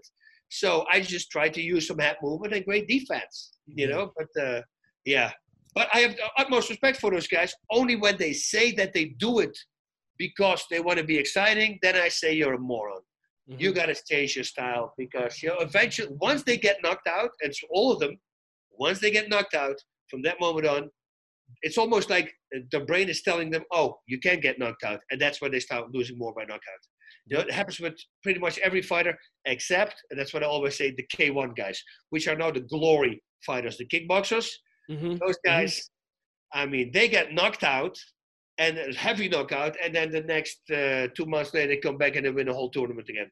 I don't know how they do it because you won't see that in boxing. It's very hard to find anywhere. Normally when a big when a guy like mike tyson always win win win win win, win, win boom. After the first knockout then everybody realizes wait a minute he's human. And then Yes. he realizes he's human and that does something to the whole structure. Suddenly they start losing more by knockout. You see? Wow. and that counts for pretty much any martial arts. Somehow, those K1, which are now the glory guys, Yeah. they don't have that. They just come back and they beat you up again. It's so, so when you see the records, they've been knocked out like eight times, but they're still four-time K1 champion. You go, how's that even possible? Because they're really tough guys. They got the heart, they got everything. Yeah, utmost respect. That's such a hard sport too. It's much harder than MMA, you know, because it's Wow. punching and kicking and the shins and your knees and your feet and the ankles and every everything that you don't want to hit get hurt will get hurt. Trust me, you know. Yeah. And, and so and constantly every single day. Like with us, my hand is hurting. Oh, let's grapple today. Oh, let's Uh-huh. wrestle today. Oh, let's do this today. They can't. They're gonna have to strike every single time, you know. So yeah, I I I'm very impressed with those guys. Wow. Now you're an actor. You know you've been doing a lot of you, on uh, Paul Blart Mall Cop. You know the the um, Kevin James. You know movie that you worked with him. Which film star would you want to work with? Oh, The Rock. I mean, I mean, who doesn't want to work with the freaking Rock, man? That was, I just, I'm just, I'm just mesmerized by him. Yeah. I think he's such a cool guy. You know, this is so cool, and you normally because for me, you know, and I've seen a lot of good things and cool things.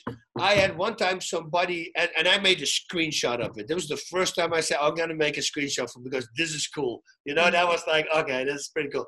So somebody wrote, and he attached me to it and The Rock, and he said, hey, who would win between you uh, guys? Uh, Bas, w- would you beat him up or not? And I go, so please don't ask me this question because I love this guy. I don't even want to fight him. And then The Rock responded also, and he said, I love you back, Bas. I also like uh, love my teeth to remain into my mouth. he knows. He Like, I gotta make a screenshot of that one. That's a cool moment. That was a cool moment for me. So, and the last time also, actually, he did something because I have these T-shirts. I say it's only pain; it won't hurt. You know, it's an expression that I always used, and they make Uh-huh. T-shirts out of it now. Like uh, Roots of Fight, they have really badass shirts. They got Yeah. Lee, Tyson, Bruce Lee. I mean, you name it, all these people. And I'm in one of their collections. So for me, that's super cool that I'm in their collection. But he was training at early in the morning, and it was a hashtag that say "It's only pain, it won't hurt." And I go, "Oh, it's cool." But then he attached me to it as well. So I thought that was uh, cool. So I know he knows me. Uh, I know his stunt double, his uh, that's which is the cousin Tanoai, is a really great guy. okay. Uh, used to live here, but he's now back in Hawaii. Uh, Okay. We did a bunch of barbecues with him. Yeah, that's always been a guy. Like I said, okay, that, that you know, because every, I'm, I'm mesmerized with his talent. With that, you know, what was it the movie? Was with John Travolta, right? All the way back where he played the gauge. Uh, uh, that was all. It's not Get Shorty. oh, uh, uh, uh, be cool, right? Was it be cool? No, be cool, Yeah, right, right. pretty cool. Mhm. You know, and that was such a smart move. And then after that, he did Gridiron. And Yes, I, Gridiron Gang. Yep, I yep. was dude, that was his first like lead. I get goosebumps now. I go, wow, that was really good acting already, you know. And then a Walking Tall, and as the movie started coming, and I go, man, he's he's a really great actor as well. So it's not only the the physical part he has down, he has everything down. The Showtime show that he has series. Yeah. mean- Oh, how does he do it? How, yeah. how many movies does he do? And every single day he works out like two, three, four hours. I mean, Ooh. he's a machine, you know. that I, work I ethic. respect for people like that, man. They commit to an uh, to an uh, a regime and Mhm. just never break it. I'll do it. I'll do it too in a way lighter version than him. You know, like every morning I'm up early. The first hour and a half, two hours is all me, me. Well, it's also forgotten. You know, it's like all the things that I do for myself, meditation every single day, and I did it for years now. I cannot do it without it anymore. You know, but he has that with the working out and with everything, and then he has to memorize scripts. And yeah, I don't know how he does it, but it looks almost like it's uh, they're twins. That's probably we're going to find out. He's a twin brother. You know, he has one, and they all have been acting that it's only one guy. Something like that's going to come. That's right. His his doppelganger or or Yeah, or, or his AI. You know. That's everything. Oh. He no- still has time for people visiting and doing these cool videos for people who get bullied or whatever. He always finds time for his friends as well. You know, it's uh, that's why I really like the guy. He's just a, a good human being. You can tell. Amazing. Yes, indeed. Now, one wanted to ask you, dead or alive, who's the fighter you would want to compete against? Dead or alive? Oh. Yeah, and then okay, then uh, then it doesn't matter, and then we should uh, all uh, and- and we were we're both at the same age, you know, like so, we were both the same age somehow. I don't know. Uh, it's hard. You know what I always wanted, and, and it's always been misunderstood. It was Rickson Gracie. Uh, Ooh, yeah. because I've seen him on, on his documentaries and his ta- uh, the tapes and the choke, the the the, the, the, uh, I believe it was a, a, a- piece that they did on him, and uh, un- unbelievable, unbelievable ground fighter, like Yeah. something I'd never Ooh. seen before. That's how good he was. Mhm. And my thing, the only way I wanted to fight him to see if I could hang with him on the ground. Ground. That was Yeah. the only reason. But then everybody started taking out of context, and I didn't like him. And you know, and then he came to a Pancrase event one time, and when I realized he was there, and after I knocked out my opponent, I, of course I grabbed the microphone and said, "Hey, I hear you here. We, I, I would like to fight you. Any rules, any types, you know."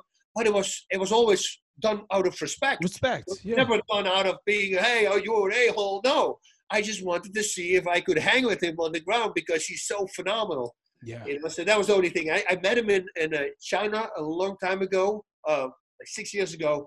And then uh, at the breakfast, and suddenly he walks up to me, and everybody was being quiet. And he goes, "Hey man, how you doing?" I said, "I'm doing great. I'm so happy that you at least know." He says, "No, I always knew that. Don't worry about it." I say, "Okay, good," because uh, you know that's how people start talking, and then suddenly it becomes reality. While it's not reality, Right. it's really weird how that goes. Yeah. Yeah. No, that that is weird. Now, now, Fury or Joshua, who would win that fight? both is cool because uh, uh, both fought the Russians, right? Uh, uh, Let's go. Let's go. Yeah, Uh, Vladimir. hmm um, Joshua and uh, Vladimir. Um, that was the Klitschko. You know, all, the, the- both of them. Uh, but Vladimir, he was there's such a technical boxer, he's so great and everything. But something was about me that I don't know. I it's like he played it always safe, Mhm. you know, and something I didn't like about him. And let me tell you, man, that fight against Joshua. I got I got one hundred percent for uh, Klitschko now for Vladimir. That was Yes. that was so badass at that age Yes, indeed. and getting knocked down and coming back and then knocking down Joshua. Joshua. Yep. Dude, I love that. And he, he gains all the respect that I didn't have as much, which is stupid because he's a phenomenal boxer. But it's just like it got full But It, I have that with people. There's other some fights, and I'm not going to mention the name, but there are some people who playing it safe that have a God-given talent. And I think if you have a God-given talent, you should not play it safe. You Yes. should not only go to decisions or only do. You should get use what God gave you and take that chance. Because if Mhm. you open yourself, yeah, there's a reason. There's a chance you get get hit, but you get so much more fans and people loving you. You know, because if you have the gift, man, use it. So I think with Joshua, I I'm just going to throw wild, and this is stupid for me to say, but I think uh, I think the Gypsy's going to get it. Mm, okay. so. I think he's going to keep him away. He's one of those guys that you know went through the ringer. You know, and unfortunately, in this uh, uh, in, in in the UK, they don't like him somehow, right? Yeah, not a that big doesn't fan make of his. sense. And I go, man, he should live here in America. We love people like that, man. Mhm. He's also bipolar. He has a good connection with Mauro Ranallo, actually, because they both know from each other. And, Yes. and, and I- what I like about him is the way, you know, if he decides to sing a song for his wife, he just does that in the middle of the ring, grabs the Yeah. microphone, I love you only, and starts singing a song. And nobody can take the mic- microphone away. I That's love right. that, man. I love that. That's There's right. so much love in that guy. Yeah, he went up and he did cocaine and he did that. Who did it, man? Come on. Yeah. telling you, know, we all had this. and then he balloons up, and then he comes all the way back, and now he's in that great shape. He's in the great head space. Yes. I think he's going to be very hard to beat. I truly believe that Tyson Fury is going to be uh, doing really good, and especially with also with Joshua losing one time, right? Mhm. That's right. To Ruiz, Andy Ruiz. Yep. Yep. So uh, yeah, that he has that in his mind. I and and, uh, Fury doesn't have that yet. He's never been Mm. knocked out, right? No, no, he's Yeah. lost. Yeah, he's never. Yeah, that's right. Because he never lost his title. Never lost. You know, he lost because he was stripped because of inactivity. That's why he lost it. But wow. And, and one more question for you, Bas. Like, what's what's the interest that you have? Like, like, like hobby or bizarre interest that you have? Something that's that's strange that that people don't know about. You know, I just into. started. Uh, my my buddy Scott Voss, he's a really good bow hunter, and he Mm. sent me his old bow, like his compound bow, badass, like a freaking professional thing. um, and I'm loving that. And apparently, it's it's going really well. But I, even when I when the when I fixed the bow, I put some new uh, cables on it and everything. I was Uh-huh. shooting in the in the place there, and the guy looks at me and says, "How much did you shoot?" I said, oh, "This is the first time I'm doing it." He goes, "Are you serious?" I say, "No." He goes, "You should do competition." And I go, "Maybe it's a thing they say to everybody, you know, when they come in because they buy something there." So I didn't know. But then I came home and I started hitting the targets, man. Like everything, cling, cling, cling. I go, "Wow, this actually it feels really good." So I'm I'm having shots. I mean, at 45, 50 yards, I shoot everything in the circle. You know, with the and it's also cool because I have a really bad arm. You know, I had four neck surgeries, so I lost a lot of power in this arm. It's all Ah. atrophied. You can, you can uh, see there's a whole dent here. Wow. Like I literally, I can't pull the bow. Uh, so, but a bow, I don't know if people know how to. So I didn't know, so now I will explain it. You don't pull with your fingers, not a compound bow, because it's too much pull. So what it is, there's a little click thing that goes on the line, click, and you have literally a, like a trigger, like a gun, and that thing is attached to your wrist. So Uh-huh. on your wrist, you have this thing hanging that you click on uh, on a little loop, and this is how you pull it open. So you don't do it with your fingers, and then you just go poop like a trigger. You pull it. But I didn't have Ah. the power to pull this back. So I look at my friend, and the first time I go, like, ah, you know, wait a minute, I can do this different. So I grab the back of my head and I push the bow away. Uh huh. And he goes, like, dude, how did you come up with that? I said, well, I use that in in in, in mixed martial arts, also in submission game. Uh-huh. So I went to the bow place and I, I did this. They go, oh, dude, can we film this? Because Wow. a lot of people, when I posted it on my Instagram, they said, I can't pull it. And now I'm able to do it. I said, "Se- you serious? You guys been doing this for years and nobody came up with doing this, like grabbing the back of your head so you push the bow away instead of pulling the bow to you. Uh-huh. You know, that's the most logic thing. And even at the bow place, they were like, wow, we want to film this. This is crazy. I've never seen anything. I got just a day in the office. That's what you see. That's what submissions do for you. Yes. That's how I came up with it. This is the things that I used to do in submissions as well, grabbing my own head to do certain moves. Uh huh. So it came back with the bow. So I'm, I'm really enjoying that right now. That's deep. Wow. No. Yeah, it calms me down. And I really want to start hunting. I don't know if the I'm one of those guys, man. I, I think for me it's it's easier to kill a person than to kill a poor little animal, right? It depends on what person, of course, it is. If a Yeah. person actually deserves Yeah. it, you know, like like it does something. If I was no, like just playing. I didn't, I didn't mean to say that. Every you know, I don't want people. Uh, No, anyway, bad people. of course, it's bad people. They don't understand that. But you know, if I if I would shoot a deer and then suddenly I see the partner walking while I just shot it, I go, oh, oh I just this is the partner. You know, it will wreck me. It will wreck me. But uh, Oh, you know, I got to man up, and I'm Mm. gonna have to do it. And as long as I shoot really well, then they have no pain, right? Mm. It can never be as bad as we eating cows. But if you know, I saw some videos, and we all see that one time coming by on how Yeah. they get treated to the slaughterhouse. That is not cool. You know, I think a, a more humane or whatever you call it, an animal like uh, death, is actually a straight shot through the heart, right? Because they have no pain. But that is, yeah, that's very hard. I want to would like to. You want to like become a, a vegetarian? That's why my daughter is a vegan Ah. those videos. Yeah, Yeah. she doesn't. Uh, she's not okay with that, which I can understand. MMA. When will it be an Olympic sport? Well, and what is it? 70, 70 countries, I believe, need to have it, right? I think there's a Mhm. number like that, 70 or 76, Hmm. a really weird number of Okay. countries that have need to have uh, mixed martial arts in their in the country, and then it can become an Olympic sport. So that's probably going to take a little bit uh, because it's not in as many countries. I just talked to a guy from India who wants to be the next UFC champion. I said, well, what do I do? I said, well, you're going to start training. Yeah, we don't have a gym here. I go, it's going to be very hard for you UFC champion if you don't even have a gym there. You know, Unless- you, you know, Unless he wrestles bears or something, something like that. well, uh, Khabib, right? Khabib, right? That guy wrestled a bear when he was like 12 or something crazy. yeah. Um, yeah, it's. Uh, I don't know. It, it- it's going to take a while. I, I said when in 90, I think in 93 and 94, I said this is going to be back in the Olympics. In four years from now, I said it's going to be the biggest thing on the planet. So- I predicted 97 or 98. So I was way off. I was about, what is eight years off because 2006 is when the UFC put it on the map with the Ultimate Fighter on Mhm. Spike TV. That actually launched Spike. Made Spike TV big as well That's right. that- That's right. That's when it became the gold.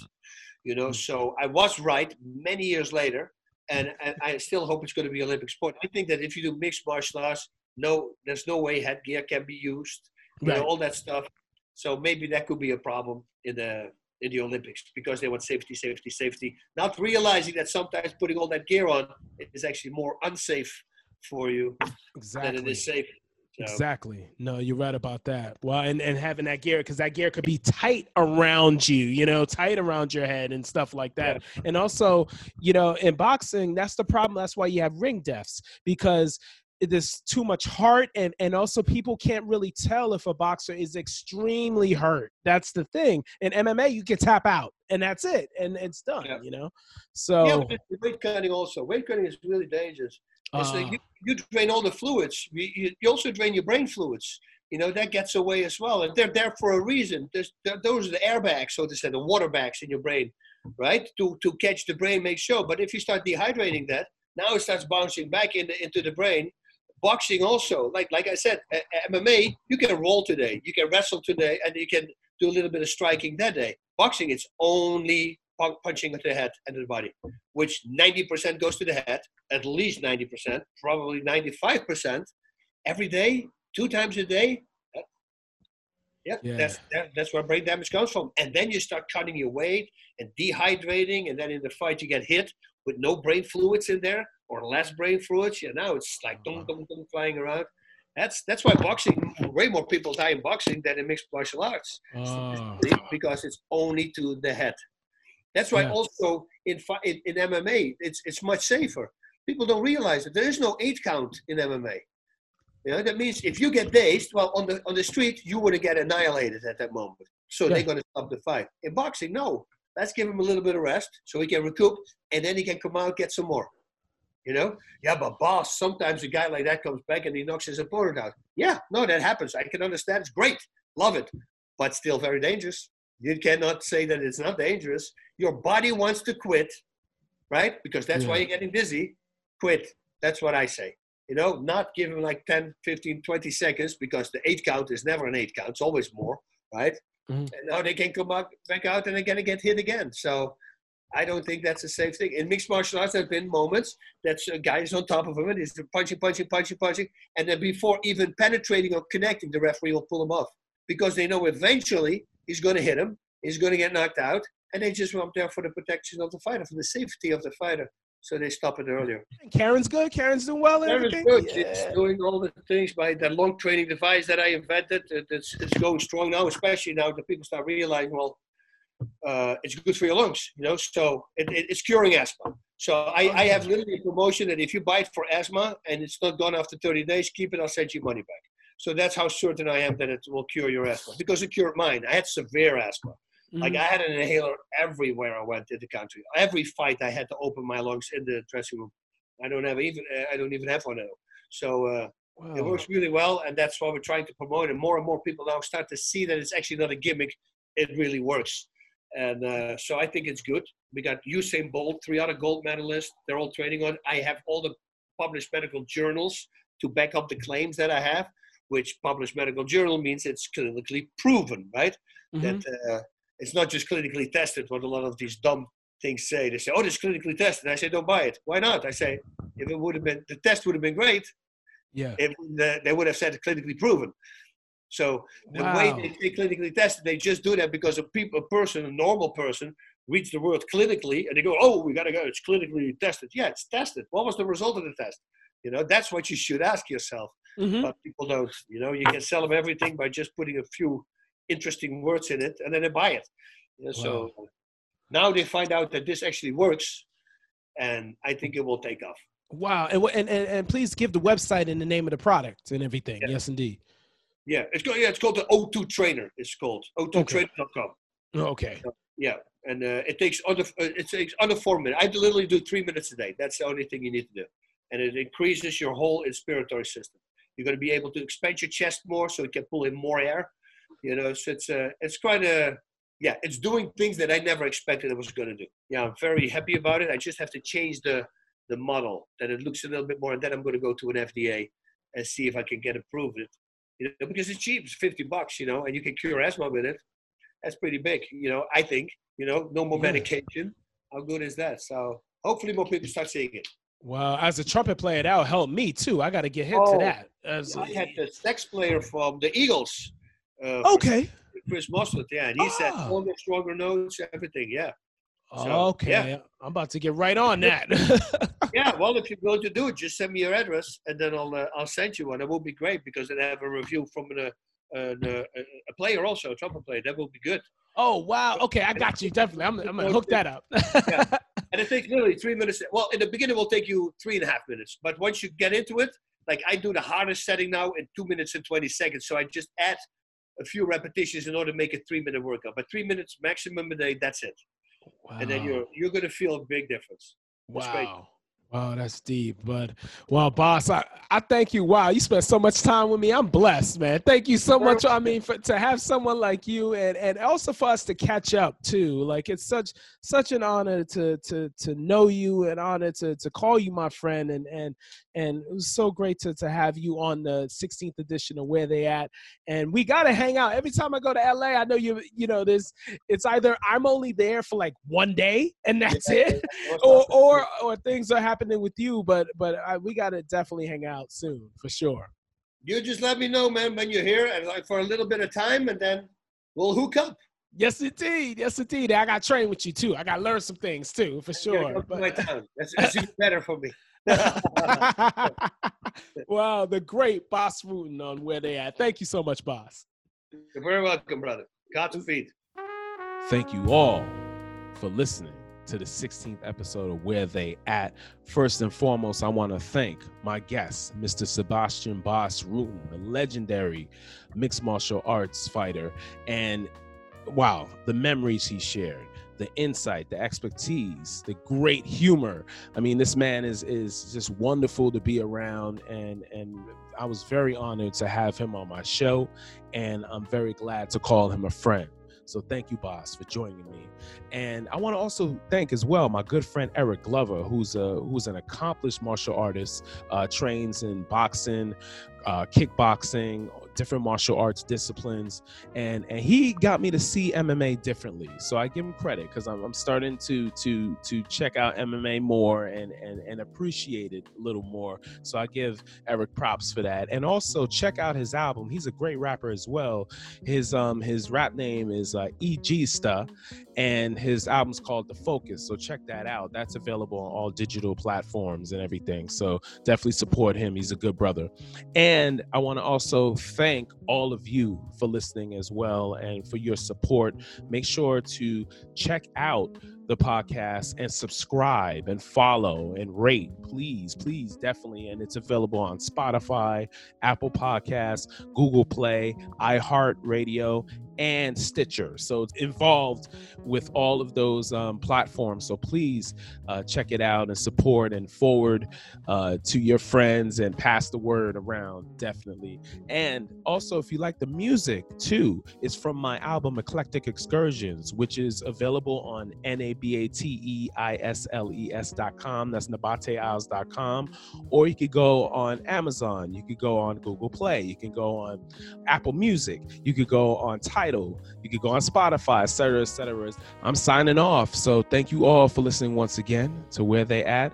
And I'll be back really soon. And remember, please be safe, be healthy, and stay home because this storm of COVID 19 shall pass. Thanks again, everybody. Take care and God bless.